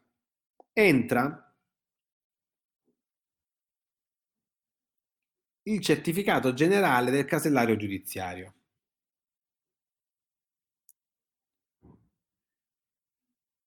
e i documenti, dice il 431, indicati nell'articolo 236, che sono documenti relativi alla personalità dell'imputato. Allora, questa norma io la reputo gravemente incostituzionale, perché determina un pregiudizio sul giudizio enorme. Cioè, mi sta dicendo che posso mettere nel fascicolo del dibattimento documenti che vengono da fuori e che parlano della persona dell'imputato, non del fatto. Quindi a me piace molto poco. Qual è la funzione di questa norma? È dare al giudice elementi per valutare la recidiva e per valutare le circostanze descritte dall'articolo 133 del codice penale quando applica la pena. Purtroppo però non sono elementi che si rivolgono soltanto al momento sanzionatorio, ma sono elementi che potrebbero influenzare il momento del giudizio. Cioè, se io sto, fa- sto, processando Tizio per rapina e mi arriva il casellario giudiziale in cui c'è scritto che lui è stato condannato per rapina dieci anni prima, vabbè, la reci- non è il problema che ho la recidiva, il problema è che mi convinco che lui fa le rapine nella vita. E questo potrebbe sicuramente influenzarmi.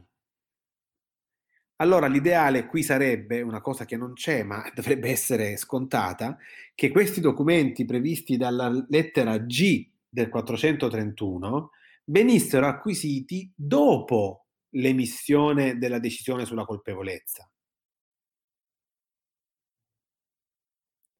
E quindi bisognerebbe separare, come in tutti i sistemi accusatori, il momento della dichiarazione di colpevolezza dal momento di applicazione della pena, che come sapete negli Stati Uniti e in Inghilterra anche è scisso.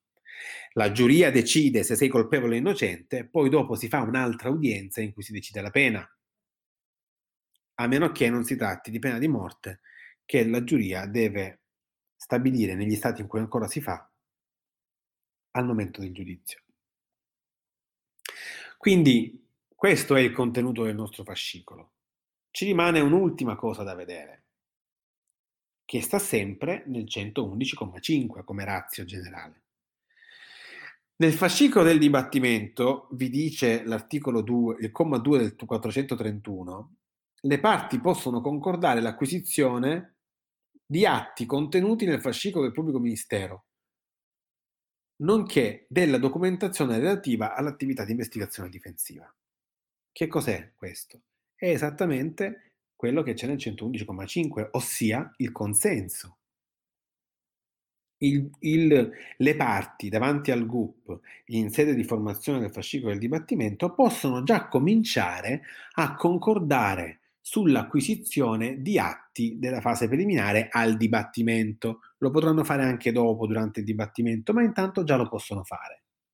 Quindi possono dire, questa dichiarazione di tizio, che raccoglieremo in contraddittorio, perché no, intanto però vogliamo portarla entrambi in dibattimento, perché ci sembra buona tutti e due.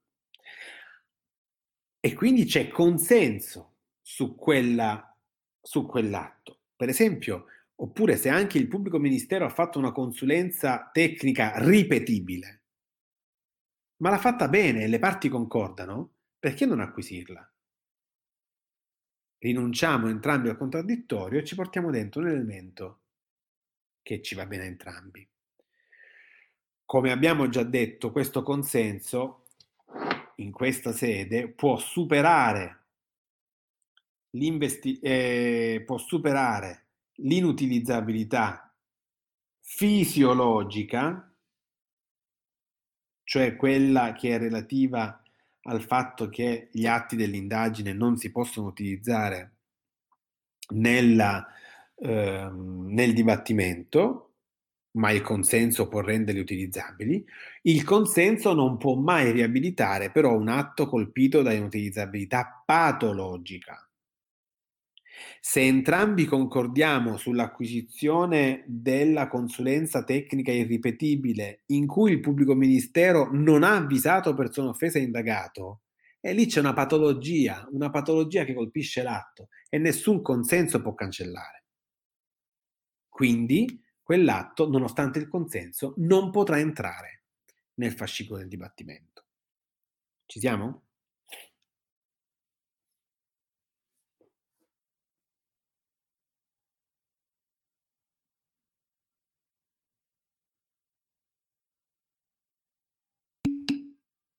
Ok.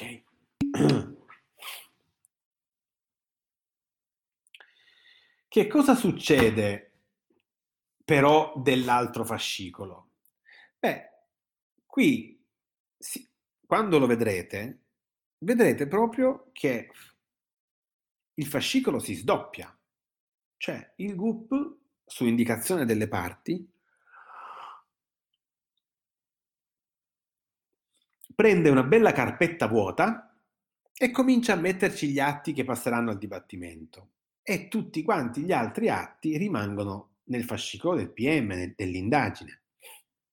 In questo momento noi vediamo che si realizza materialmente il doppio fascicolo, cioè abbiamo un fascicolo del dibattimento che verrà fisicamente trasmesso al giudice del dibattimento e un fascicolo del pubblico ministero che resterà nelle mani del pubblico ministero.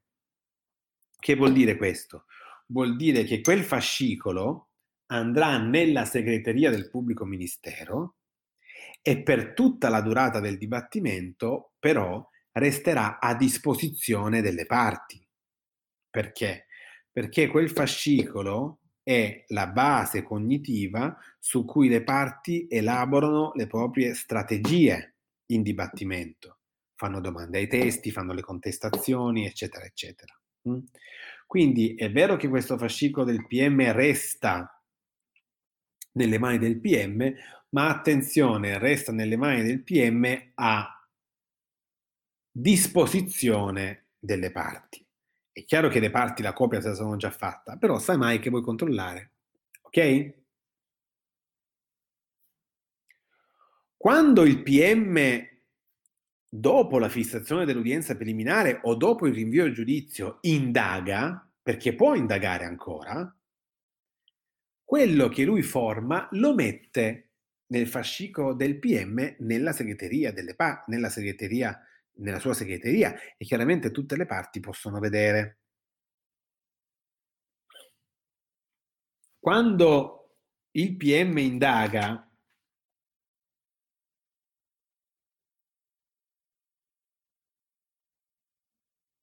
dopo la richiesta di invio a giudizio e dopo il decreto che dispone il giudizio è sottoposto, soggiace, diciamo, ad alcuni limiti.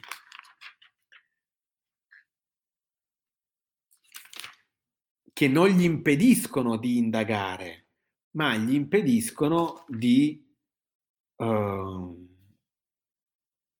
indagare con gli stessi poteri e con la stessa ampiezza con cui indaga durante le indagini, no?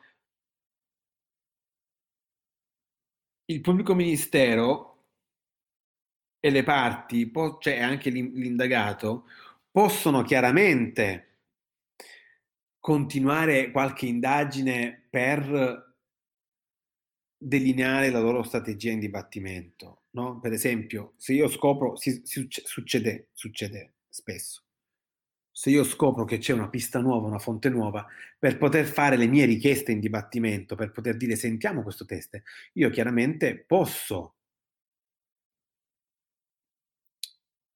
svolgere atti di indagine. Atti di indagine che, ripeto, il PM mette immediatamente nella sua segreteria, nel suo fascicolo e le parti hanno facoltà di guardarli e di prenderne conoscenza. Quali atti il PM non può fare?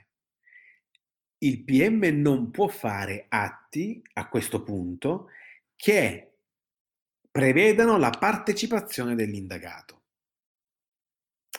Perché ormai siamo in un momento in cui siamo diventati parti siamo diventati due antagonisti con parità di armi. Se tu mi rompi le palle chiamandomi a fare atti in continuazione durante il processo, eh, la parità delle parti salta. Io sono sottoposto al tuo potere. Quindi se mi chiami a partecipare ad atti in continuazione, eh, eh, eh io non, non, mi sento mm, in grande posizione di parità.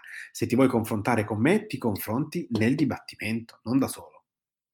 Quindi si può sempre indagare dopo il decreto che dispone il giudizio, ma con questi limiti. Mm? E in più vedremo anche che non si può ma vedremo che cos'è questa cosa, non si possono sentire i testi che sono stati inseriti nelle liste testimoniali dell'altra parte. Questa cosa la vedremo più in là, quando parleremo delle liste. Però in sostanza cosa vuol dire? Che quando scopriamo chi saranno i testimoni che le parti intendono chiedere, la parte avversaria non può andare dal testimone dell'altro e dire Ah, eh, ma dimmi prima a me le cose che devi dire a lui, che devi dire in dibattimento. Eh, no, che non può, perché così mi corrompe, mi corrompe, diciamo così, il ricordo e la deposizione del test. Ok? Quindi, man mano che si va avanti, ci sono dei limiti, ma questi limiti non significano impedimento all'indagine. Quando il PM indaga, nel rispetto di questi limiti, mette i, i suoi atti nel fascicolo che è conservato durante, eh, nella sua segreteria anche durante il dibattimento. Ma quel fascicolo non è più come il fascicolo come il regime che avevamo in fase preliminare. Qui ogni volta che il PM ci mette qualcosa, le parti lo possono immediatamente guardare. Quindi non è vero che il fascicolo del PM smette di vivere passati al dibattimento, continua minimamente una sua vita. Ma abbiamo questa scissione, questa scissione totale tra uno e l'altro cioè tra il fascicolo del dibattimento e il fascicolo del pubblico ministero. Il fascicolo del pubblico ministero sta nella segreteria del PM, non è, non valica neanche le porte delle stanze delle cancellerie del giudice del dibattimento, perché il giudice del dibattimento con quel materiale non deve entrare in contatto. Il giudice del dibattimento comincia il processo avendo davanti a sé il fascicolo formato dal GUP e quindi il fascicolo che ha, se ci sono, gli atti che sono ehm, descritti dall'articolo 431. Non abbiamo detto bene, ma l'abbiamo detto in realtà, che ne, nel fascicolo del pubblico, nel, scusate, nel fascicolo del dibattimento si mettono anche i verbali dell'incidente probatorio. Abbiamo detto anche perché, perché sono formati in dibattimento, non perché sono irripetibili. Scusate, sono formati in contraddittorio, non perché sono irripetibili, ok? Quindi, con questo materiale si trova davanti il giudice del dibattimento quando comincia. Domande? Tutto chiaro?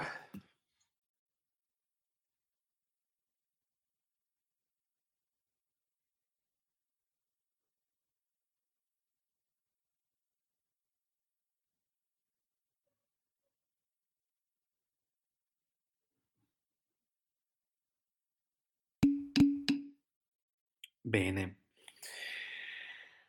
Allora, abbiamo chiuso questo momento della fase preliminare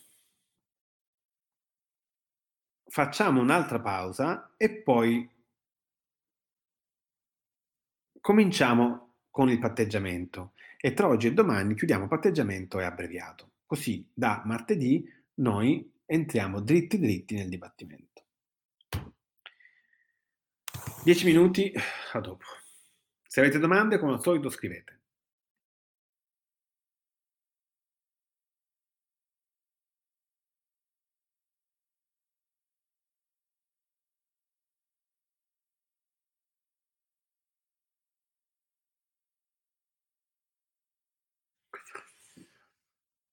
Allora, prima di ricominciare, rispondo a questa domanda. L'acquisizione del dibattimento nell'irripetibilità sopravvenuta.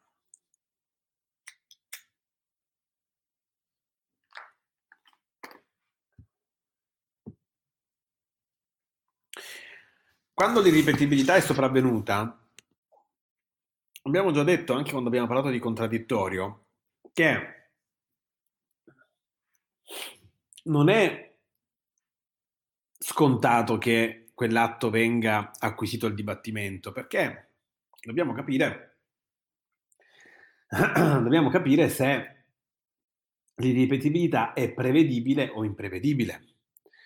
Questo perché è chiaro che il 111 quando ci parla di ripetibilità ci parla di tutta l'irripetibilità, però il legislatore ha fatto una scelta intelligente. Ha detto, attenzione, l'irripetibilità deve essere un'eccezione. Quindi quando io posso acquisire la prova senza derogare al contraddittorio, anche quando è irripetibile, io devo fare.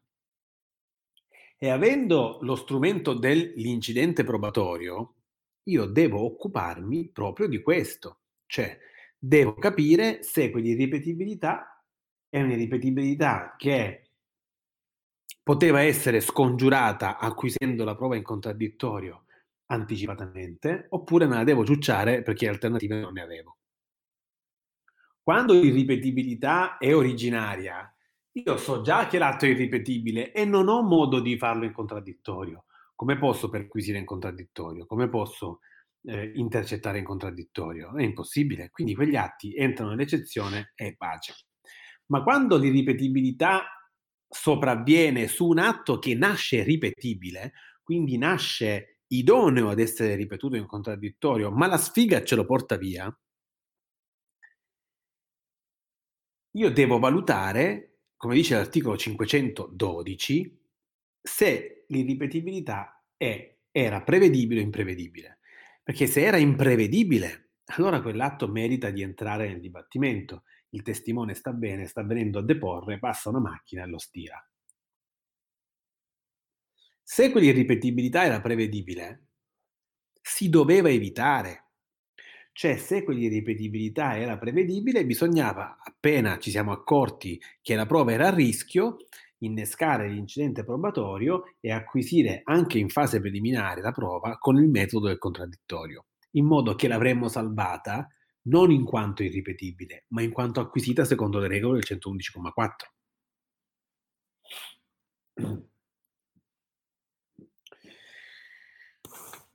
Questi atti non possono entrare nel fascicolo del dibattimento quando esso si forma nelle mani del GUP. Perché? Perché il giudizio sulla ripetibilità o irripetibilità lo deve fare il giudice che decide, cioè il giudice del dibattimento. Quindi questi atti devono restare fuori dal dibattimento, dal fascicolo. Quando si porrà il problema di acquisirli, perché sono diventati irripetibili, il giudice del dibattimento vive tre situazioni possibili. O si trova davanti al fatto che la prova richiesta è attualmente irripetibile, ma è stata assunta con l'incidente probatorio e quindi valuta l'incidente probatorio e non c'è nessun problema perché è prova assunta nel, fasc- nel, nel, contraddittorio ed è verbale che lui ha nel fascicolo perché è assunto nel contraddittorio, quindi può passare la diga perché è pienamente conforme al 111,4. Oppure può avere l'assenza dell'incidente probatorio, che non ha, e può avere una prova che non si può più ripetere, ma deve capire può avere davanti a sé una prova che è diventata irripetibile per ragioni sopravvenute e prevedibili. Se non c'è l'incidente probatorio e l'irripetibilità è, era prevedibile, lui non può acquisire quell'atto che resta nel fascicolo del PM. Se invece, terza situazione, si trova in assenza di incidente probatorio e con una prova che è divenuta irripetibile per circostanze imprevedibili, allora, poiché nessuno poteva pensare di fare un incidente probatorio, perché non poteva prevedere che il testimone si facesse mettere sotto da una macchina mentre viene in tribunale, allora lui la acquisisce. Ma questa, questa cosa accade in dibattimento davanti al giudice del dibattimento, non può avvenire davanti al GUP quando forma il fascicolo, perché la valutazione sulla prevedibilità e imprevedibilità la deve fare il giudice del dibattimento. Ci siamo?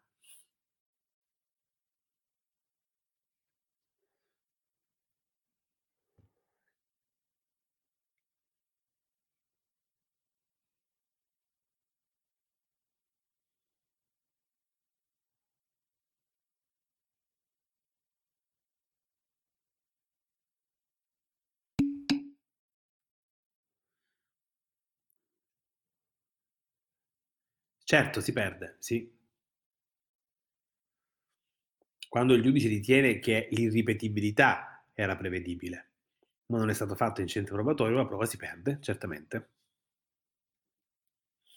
Questo è un meccanismo ideato per ridurre l'area dell'irripetibilità all'eccezione che deve essere, perché se diventa troppo estesa si mangia la regola.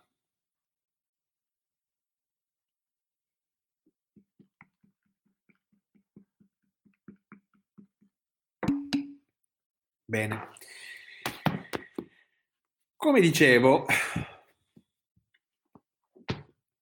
l'udienza preliminare è il termine ultimo per chiedere i riti speciali deflattivi del dibattimento, che sono patteggiamento, per gli amici patteggiamento in realtà si chiama applicazione della pena su richiesta delle parti, articolo 444, e il giudizio abbreviato. Sono due riti molto diversi. Innanzitutto uno è cognitivo, l'altro non è cognitivo. Quello cognitivo è l'abbreviato, quello non cognitivo è il patteggiamento. Che cosa vuol dire? Vuol dire che nell'abbreviato c'è un giudizio, un giudizio sull'imputazione.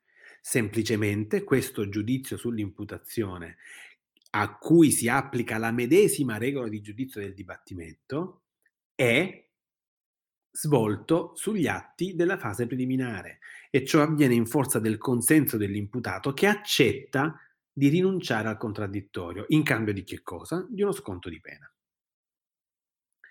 La, il patteggiamento che vediamo oggi invece non è cognitivo, cioè non c'è un giudizio sull'imputazione. C'è semplicemente un giudizio, vedremo che contorni ha, sulla richiesta che fanno entrambe le parti di applicazione di una pena. Il giudice non si addentra nel, nel o si addentra superficialmente, vedremo adesso, nel, sulla questione che riguarda l'imputazione.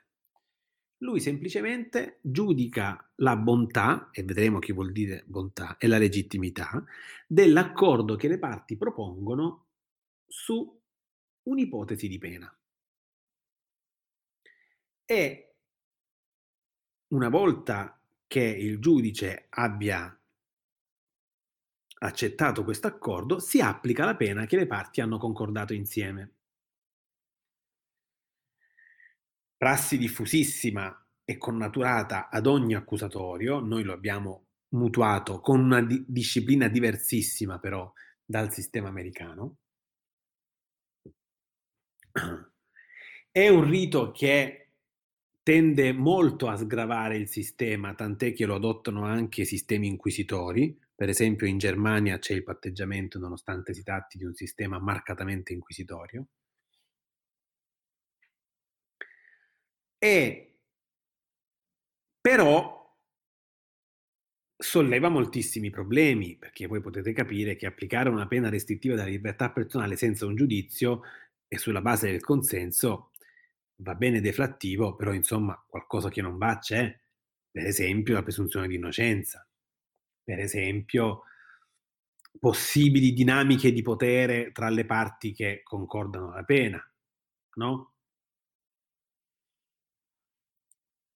Ecco perché il patteggiamento è un po' complicato, perché è circondato da tutta una serie di garanzie che in sostanza cercano di rendere l'accordo, uno, spontaneo e libero, due, aderente comunque a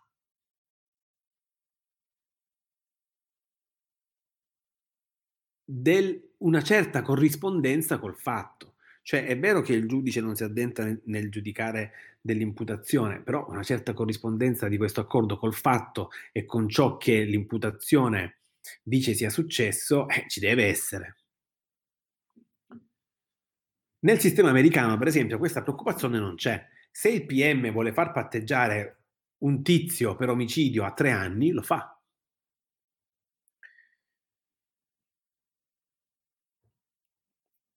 Cominciamo a vedere il patteggiamento. Innanzitutto per, per collocarlo bene vediamo i termini.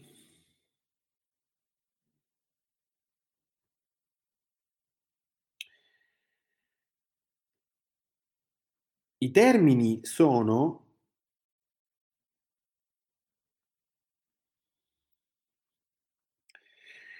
divisi in due termini, iniziale e finale. Il patteggiamento si può chiedere fin dalle indagini preliminari fino alle conclusioni delle parti in udienza preliminare. Quindi si può chiedere fin dalle indagini preliminari, anche durante le indagini preliminari, ma non oltre conclusione, le conclusioni delle parti in udienza preliminare.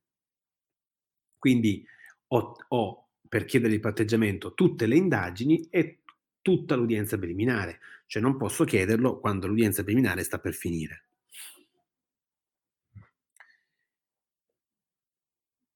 Che cos'è il patteggiamento? Il patteggiamento è un accordo che le parti raggiungono, ma come lo raggiungono? Lo possono raggiungere in tre modi. o il pubblico ministero propone un patteggiamento all'imputato, l'imputato accetta e quindi con quell'accordo si chiede al giudice di applicare la pena, oppure succede il contrario, l'imputato propone un patteggiamento al PM, il PM accetta e con quell'accordo si va davanti al giudice, oppure insieme fanno una richiesta congiunta, cioè tutti e due insieme elaborano questo accordo, quindi nessuno lo propone all'altro, ma lo fanno insieme e poi lo portano davanti al giudice. Quello che desumiamo da questa, da questa dinamica è che per il patteggiamento non basta l'accordo dell'imputato, ci vuole anche l'accordo del PM. Accordo del PM che deve essere però, cioè ci vuole l'accordo del PM, ma quando il PM non presti questo accordo, deve giustificare con un provvedimento motivato queste ragioni, perché il PM non può comportarsi a sentimento no? nei confronti di un imputato, ma deve comunque rendere conto di questo suo comportamento perché, come vedremo, può essere sindacato dal giudice. Cioè il giudice può dire questo patteggiamento dovevi accettarlo e con ciò dicendo applicherà la pena scontata, ma lo vedremo dopo.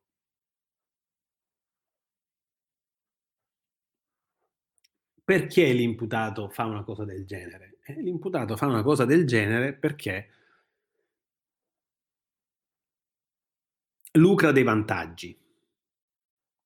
I vantaggi del patteggiamento non si riferiscono soltanto allo sconto di pena, che può essere uno sconto che va fino a un terzo della pena. Può essere inferiore, ma non più di un terzo della pena. Questo è il vantaggio che lui ha sempre. Poi i vantaggi che lui lucra sono divisi in due fasce. Si parla di patteggiamento semplice e patteggiamento allargato. Il patteggiamento semplice è un patteggiamento che si può chiedere quando la pena al netto dello sconto non supera i due anni. Quindi la pena in concreto che si ipotizza scontata non deve superare i due anni. Questo è un tipo di patteggiamento, patteggiamento semplice, che porta con sé una serie di vantaggi. Per esempio,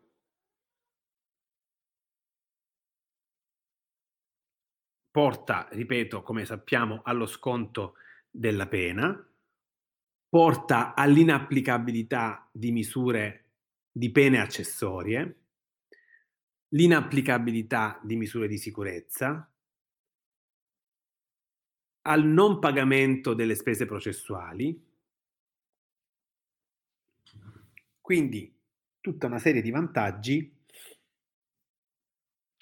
che fanno molto comodo. E soprattutto, e questa è la cosa che lo rende più appetibile, è un patteggiamento che può essere subordinato alla sospensione condizionale della pena. Cioè l'imputato può dire io patteggio solo se tu mi sospendi la pena, quindi non vedo neanche l'ombra del carcere. mi, mi applichi la pena e vado a casa. Quindi la pena è, so- è condizionalmente sospesa. Il che vuol dire, come sapete dal diritto penale, che se io non commetto delitti della stessa indole nei successivi cinque anni, quella pena si estingue. C'è poi, a seguito di questo patteggiamento, l'estinzione del reato, estinzione del reato che si verifica nei cinque anni successivi senza che io ne abbia commessi altri quando è un delitto e nei due anni successivi senza che io ne abbia commessi altri quando è una contravvenzione. Quindi in sostanza questo patteggiamento ha enormi vantaggi perché in realtà è un patteggiamento che mi evita quasi tutte le conseguenze penali di una condanna.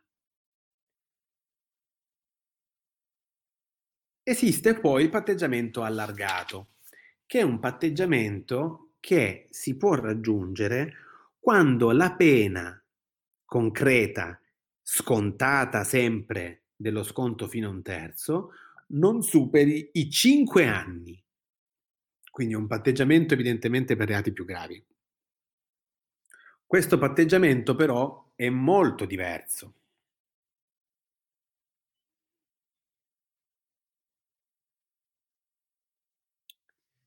Innanzitutto sono esclusi da questo patteggiamento gli indagati o imputati per certi delitti, per esempio delitti di tipo mafioso, terroristico o che hanno a che fare con la pedopornografia.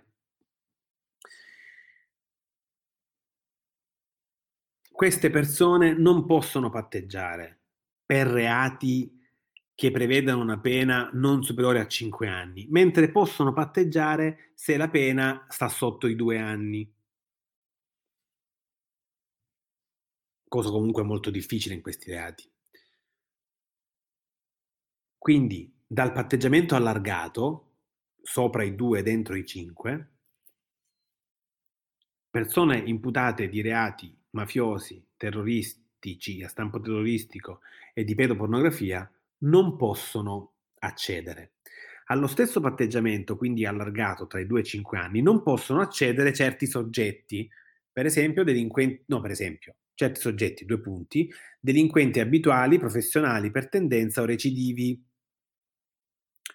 cosiddetti recidivi reiterati. Hm? 99,4 codice penale per intenderci. Queste persone non possono accedere al patteggiamento allargato, quello che sta tra due e tre anni. Chi inoltre commetta reati o è imputato, scusate, di reati contro la pubblica amministrazione e si tratti di un pubblico ufficiale, se vuole patteggiare deve restituire integralmente il prezzo il profitto del reato, la mazzetta per intenderci. Ok? Quindi questi sono i limiti soggettivi e oggettivi al patteggiamento. Che differenza c'è tra il patteggiamento allargato, quello che sta tra i 2 e i 5 anni, e il patteggiamento semplice, quello che va tra 0 e 2 anni? La differenza sta nei premi. Abbiamo visto quanti premi e cotillon ci sono per chi patteggia entro i due anni, quindi col patteggiamento semplice. Chi patteggia col patteggiamento allargato, quindi tra i due e i cinque anni, si trova a godere di meno vantaggi, perché gli unici vantaggi che si becca sono lo sconto della pena fino a un terzo è una conseguenza che più che un premio è una, una conseguenza giuridica, cioè la sentenza di patteggiamento non avrà effetti nei giudizi civili e amministrativi di danno. Questo, come vediamo, non è che è un vantaggio, questo è una conseguenza del fatto che abbiamo detto che il patteggiamento non è cognitivo, quindi non è che quelle conoscenze si possono esportare in altri processi, perché sono conoscenze che in realtà non ci sono. Il giudice ha semplicemente detto che l'accordo va bene. Ma oltre all'asconto di pena e oltre a questa impossibilità di esportare il giudizio in un altro giudizio extrapenale, quelli che patteggiano tra 2 e 5 anni vantaggi non ne hanno.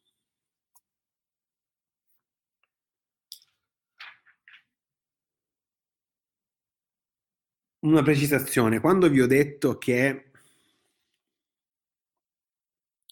non sono applicabili misure di sicurezza. Ricordatevi che non sono applicabili misure di sicurezza eccetto la confisca.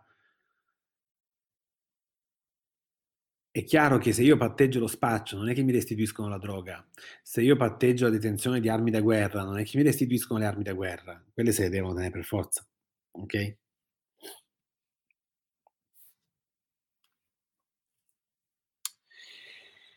Allora, Come funziona dal punto di vista procedurale il patteggiamento? Funziona, come vi ho detto, con uno scambio di consensi che può avvenire anche durante l'indagine preliminare. Se può avvenire durante l'indagine preliminare, vuol dire che può avvenire prima che l'azione penale sia esercitata. Eh, se noi però vogliamo applicare una pena, l'azione penale bisogna che la esercitiamo. Quindi la domanda è dove sta nel procedimento di patteggiamento quando venga richiesto durante le indagini preliminari l'esercizio dell'azione penale? L'esercizio dell'azione penale sta nell'iniziativa che prende il pubblico ministero. Quindi se il patteggiamento è proposto dal pubblico ministero, l'azione penale sta nell'atto con cui il PM propone il patteggiamento all'imputato, che deve contenere chiaramente l'imputazione. Se invece il patteggiamento è proposto dall'imputato, l'esercizio dell'azione penale sta nel consenso che il PM presta e che deve contenere l'imputazione. Se fanno una richiesta congiunta, l'esercizio dell'azione penale sta nella parte del pubblico ministero che formula la richiesta con l'imputato e chiaramente deve contenere l'imputazione. Quindi il patteggiamento, quando venga proposto prima delle indagini preliminari, contiene l'esercizio dell'azione penale. Se invece il patteggiamento viene proposto dopo l'esercizio dell'azione penale, quindi in udienza preliminare, non contiene più questo, questo esercizio perché l'azione penale è già stata esercitata da il PM con la richiesta di rinvio a giudizio. Okay? Quindi, quando faremo i procedimenti speciali, questo come gli altri, la prima cosa che vi dovete chiedere è: ma in questo procedimento dove sta l'esercizio dell'azione penale? Perché ci deve essere per forza. Quindi per ogni procedimento speciale ci sarà un atto con cui si esercita l'azione penale. Noi abbiamo visto che è la richiesta di rinvio a giudizio nel procedimento ordinario. Adesso stiamo vedendo che è il consenso o la proposta del PM nel patteggiamento e poi per ogni rito speciale che faremo vedremo quale atto costituisce l'esercizio dell'azione penale. Dal canto suo, che valore ha il consenso che presta l'imputato? Eh, il consenso che presta l'imputato è un atto molto importante perché è quell'atto che consente a tutti noi di derogare al contraddittorio. E siccome si sta trattando di un atto che mette da parte garanzie costituzionali, deve essere un consenso particolarmente genuino. Come faccio io a garantire che questo consenso sia genuino, cioè provenga proprio dalla volontà dell'imputato? Molto semplicemente impongo che questo consenso debba essere prestato esclusivamente da lui in persona oppure da un procuratore speciale, cioè da una persona appositamente designata per quello specifico atto, che può essere suo cugino, sua zia, un amico, ma può essere anche il suo difensore. Attenzione però, il difensore con la nomina da difensore non può minimamente chiedere alcun patteggiamento. Anche il difensore deve essere munito di una procura speciale, cioè di una diversa nomina a procuratore speciale espressamente finalizzata al compimento dell'atto del consenso al patteggiamento.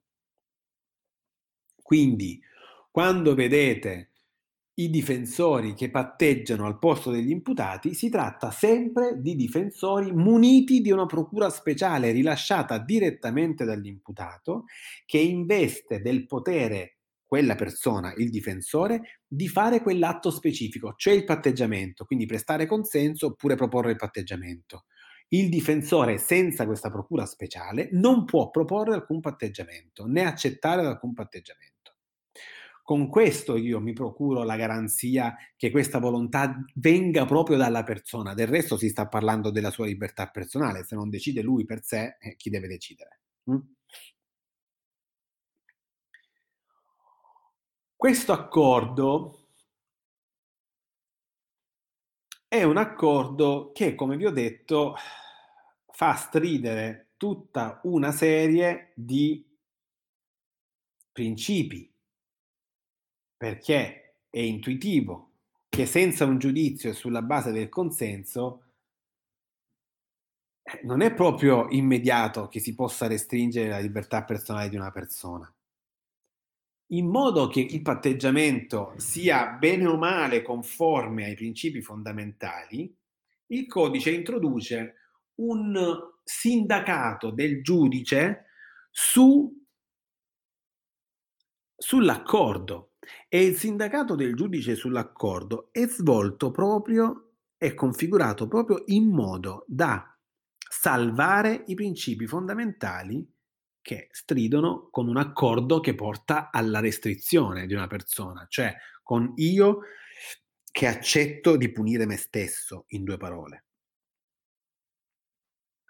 Questo sindacato del giudice è di fondamentale importanza. Innanzitutto, qual è il giudice che svolge questo sindacato? È facile. Se abbiamo chiesto il patteggiamento in fase preliminare, si tratta del GIP. Se abbiamo chiesto il patteggiamento in udienza preliminare, si tratta del GUP.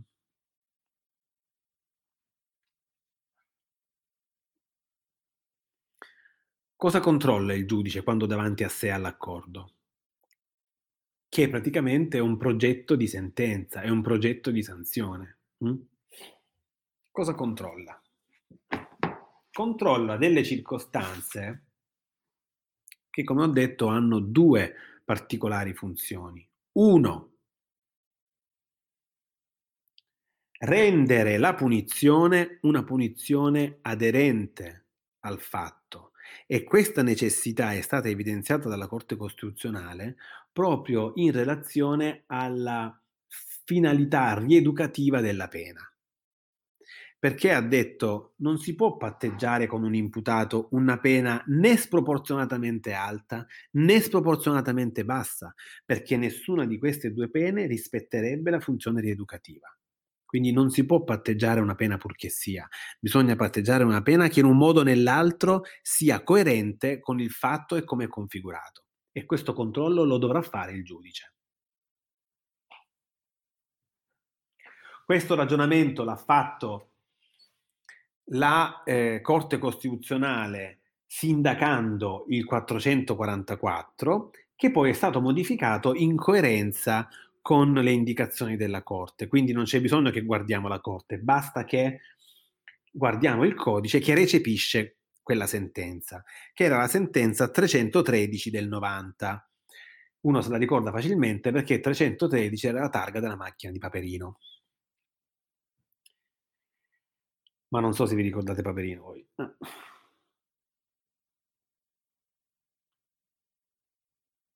Ora, Innanzitutto il giudice, lasciamo la cosa più importante alla fine. Innanzitutto il giudice controlla che le parti abbiano correttamente qualificato il fatto. Cioè, se io ho una persona che ha massacrato di botte la compagna, per dire,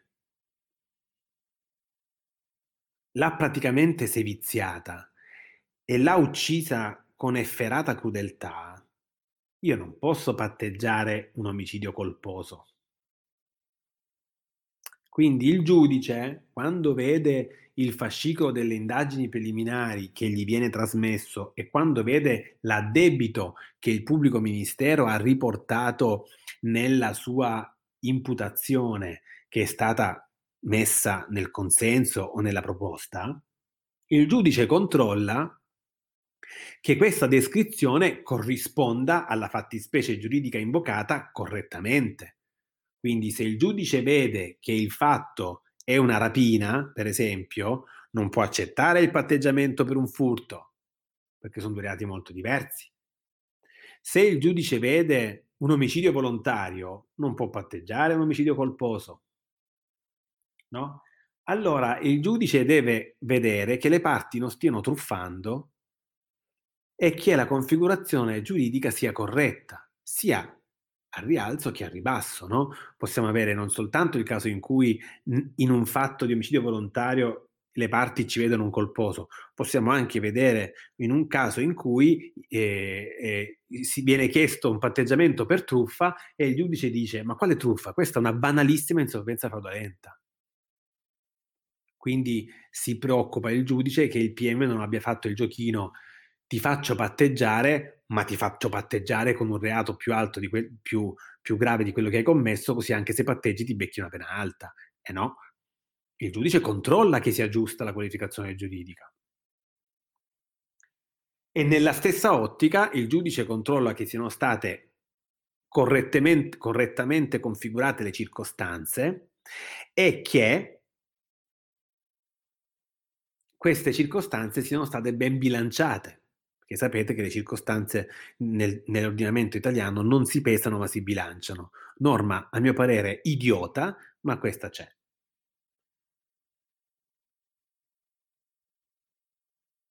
Sapete cos'è il bilanciamento delle circostanze, no?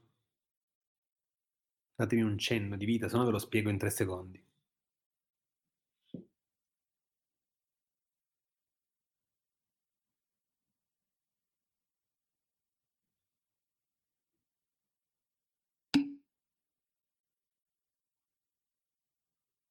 Cosa?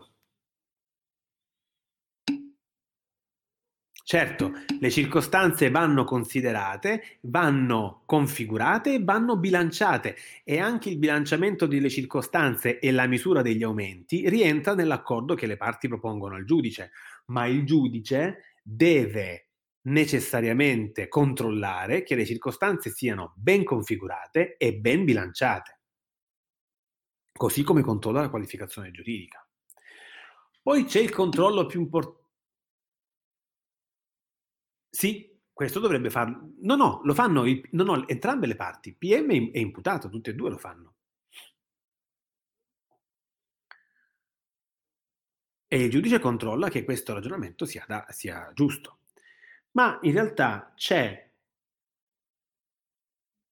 il requisito finale, quasi penultimo, che è stato inserito dalla Corte Costituzionale e questo requisito è quello della congruità della pena. Se vedete il 444,2 vi dice che il giudice controlla che la pena indicata sia congrua. Questo è stato il requisito aggiunto dalla Corte Costituzionale con la 313 del 90. Ed è stato aggiunto perché altrimenti il patteggiamento avrebbe violato il principio di, della la finalità rieducativa della pena. Sì.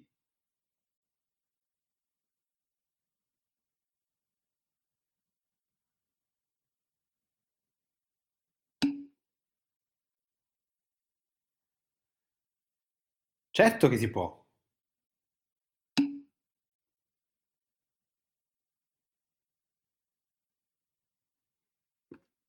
Certo che si può. Si possono, si possono considerare generiche e il giudice chiaramente valuterà che queste generiche sussistano. Chiaramente devo spiegare perché.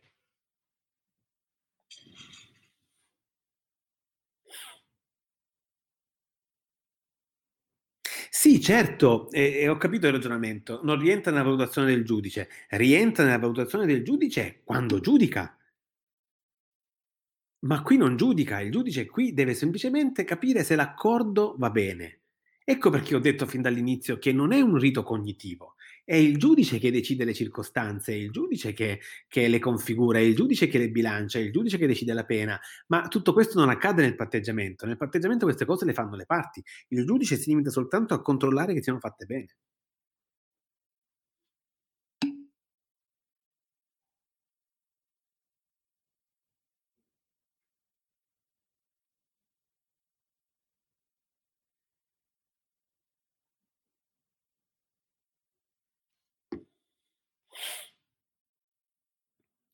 Ma no, non è che sono astano, il PM decide di applicare uh, un'attenanza generica uh, o perché ce la vede, oppure perché l'imputato mi di- gli dice sì, bello mio, l'accordo non va bene, perché se non mi applichi la generica io ti dico di no. Allora il PM dice, vabbè, allora mi sta bene che facciamo le generiche così, così patteggiamo e tu mi sparisci dalla scrivania che non vedevo l'ora. Ci siamo? Ok. Che cosa vuol dire che poi il giudice vede che la pena sia congrua? È esattamente quello che abbiamo detto prima, cioè non è ammissibile che una persona venga condannata rispetto al fatto ad una pena troppo alta o troppo bassa, perché ciò non, non rispecchierebbe le finalità rieducative della pena. Cioè, se io ho commesso un fatto grave e vengo condannato patteggiando ad una pena ridicola, la rieducazione va a farsi friggere, perché ho fatto un casino e mi hanno detto, ah, ah, non lo fare più. Se invece al contrario io ho commesso un fatto di una gravità minima e invece vengo condannato ad una pena enorme, non è rieducativa lo stesso perché è talmente sproporzionata che io che ho commesso il reato divento la vittima. E quindi non potrò che vivere con una profonda ingiustizia quella pena, non mi servirà mai per migliorare, per rieducarmi, mi servirà soltanto per incazzarmi di più. Per questi ragionamenti, fatti però con altre parole ovviamente, la Corte Costituzionale ha detto non si può patteggiare per delle pene che non siano congrue. Che cosa vuol dire congrue? Che rispecchino il fatto. Quindi il giudice deve prendere gli atti dell'indagine preliminare e deve capire se dal fatto che emerge da questo fascicolo la pena che le parti propongano sia adeguata o meno tenendo presente che c'è lo sconto, che quello va considerato come un premio per aver rinunciato al dibattimento, ma nel complesso il giudice deve capire se questa pena sia adeguata al fatto commesso ed è un giudizio che deve fare. E se questo giudizio non riesce, il giudice dovrà rigettare il patteggiamento. L'ultimo fondamentale controllo che fa il giudice sul patteggiamento qual è? È quello che sta nella parte più importante del comma 2 del 444. Il giudice controlla che non debba essere pronunciata sentenza di proscioglimento a norma dell'articolo 129. L'articolo 129 è una norma molto importante e molto difficile.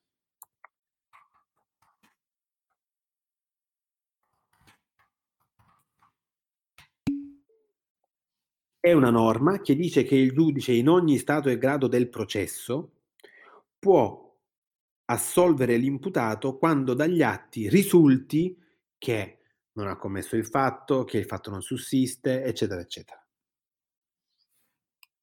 Perché il giudice deve controllare in sede di patteggiamento che l'imputato non debba essere assolto?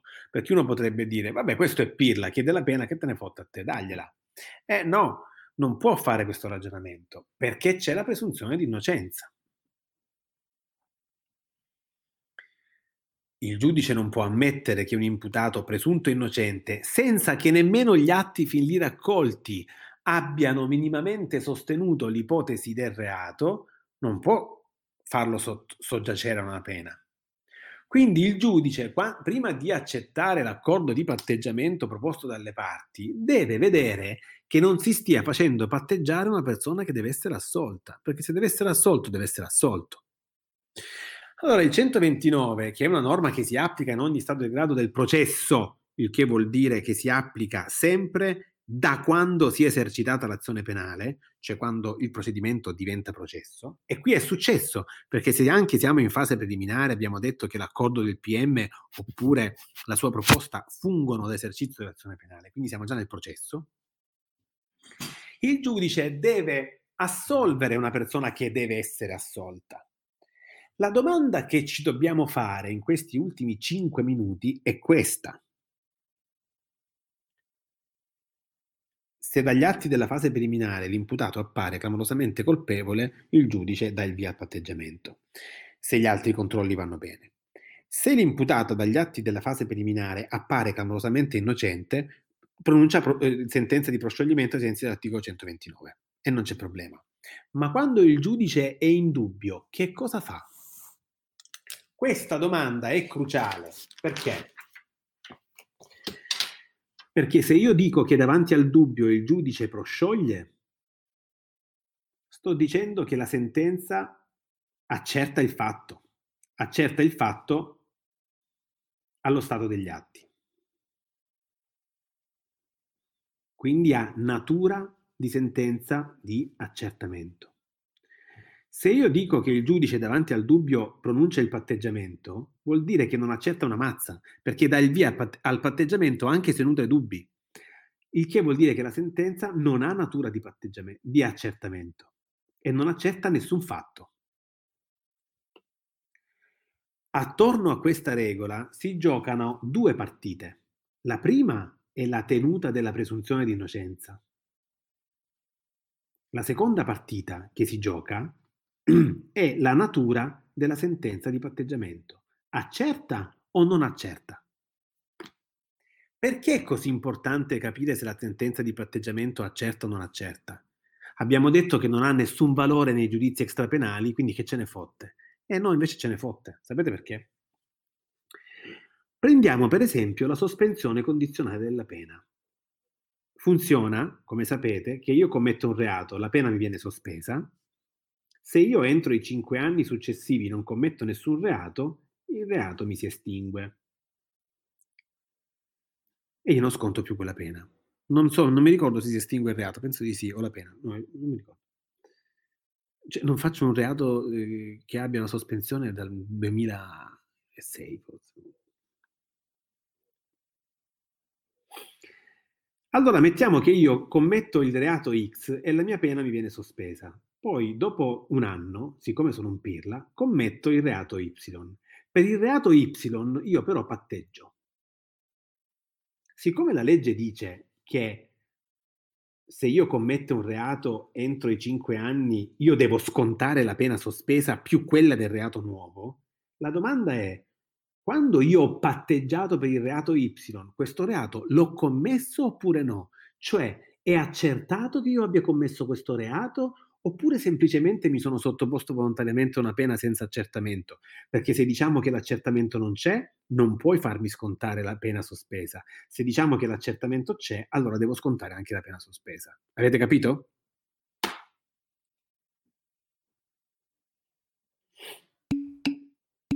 Bene. Proprio parlando di sospensione condizionale, la giurisprudenza di Cassazione si è ascerbellata sulla natura di sentenza di patteggiamento.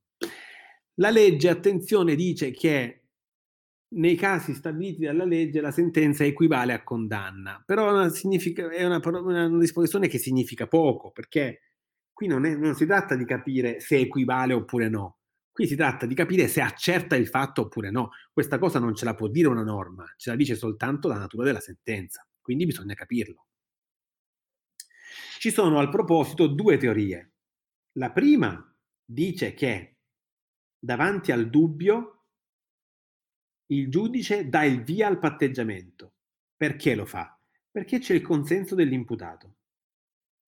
Questa era la teoria che stava nel Consogrevi, nel vecchio manuale che avevate, che c'era prima. La seconda teoria, alla quale si è avvicinata progressivamente la Cassazione, dice che davanti al dubbio eh, il giudice non può dare il patteggiamento. Davanti al dubbio il giudice deve prosciogliere. Non proprio così, però vince comunque anche in questa sede la presunzione di, di, innocenza e il giudice non può, senza accertare il reato, davanti al dubbio, dare il via alla pena, deve prosciogliere. Quali sono e finiamo subito i pro e i contro di questa teoria. È chiaro che se io dico che davanti al dubbio il giudice dà il via al patteggiamento, da un lato sto compromettendo la presunzione di innocenza, ma alcuni, non io, dicono poco male, c'è il consenso, come se il consenso potesse superare la presunzione. Purtroppo non è così.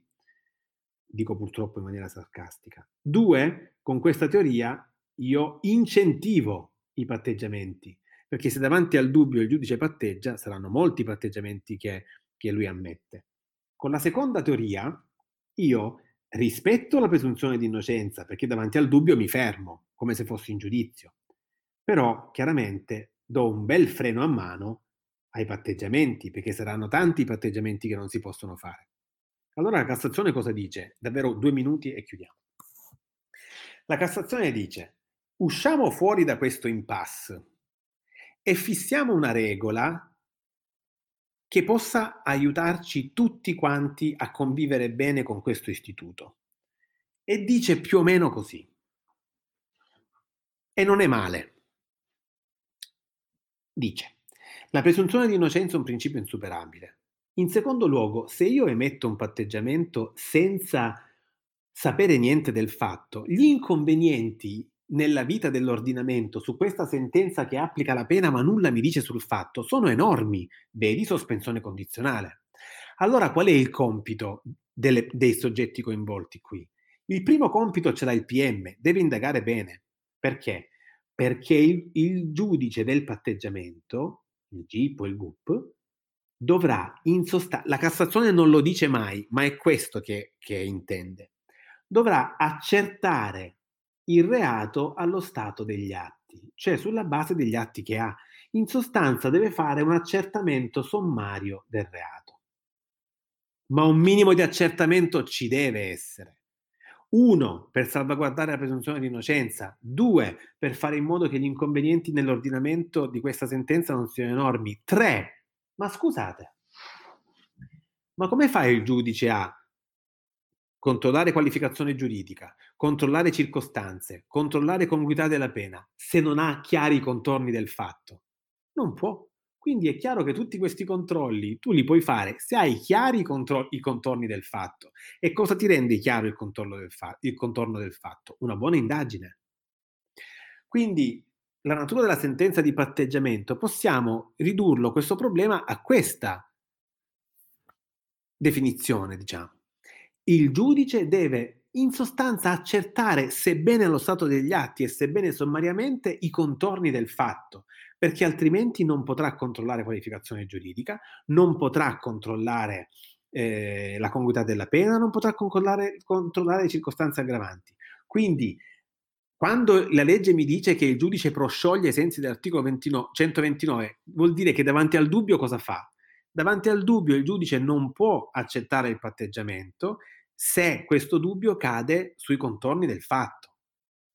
Quindi un fatto definito al giudice occorre darglielo. Ok? Non è un accertamento pieno, è un accertamento sommario, ma quel minimo di accertamento ci deve essere. E qui la Cassazione ha ragione. Non si può patteggiare senza alcun tipo di accertamento. In America patteggiano senza accertamento, ma perché? Perché condizionano il patteggiamento alla confessione. Se tu non ti dichiari colpevole, non puoi patteggiare. Invece in Italia puoi patteggiare anche senza dichiararti colpevole. Loro cosa fanno? Assorbono il problema dell'accertamento con il problema con la dichiarazione di colpevolezza che fa l'imputato. Me lo dici tu che sei colpevole, quindi posso andare avanti. Da noi no. E allora se lui non lo fa, il giudice un minimo di accertamento lo deve portare avanti. Ci siamo?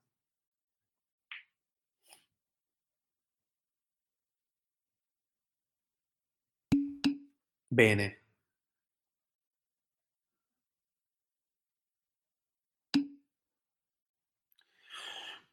Molto bene. Allora, eh, ci vediamo domani mattina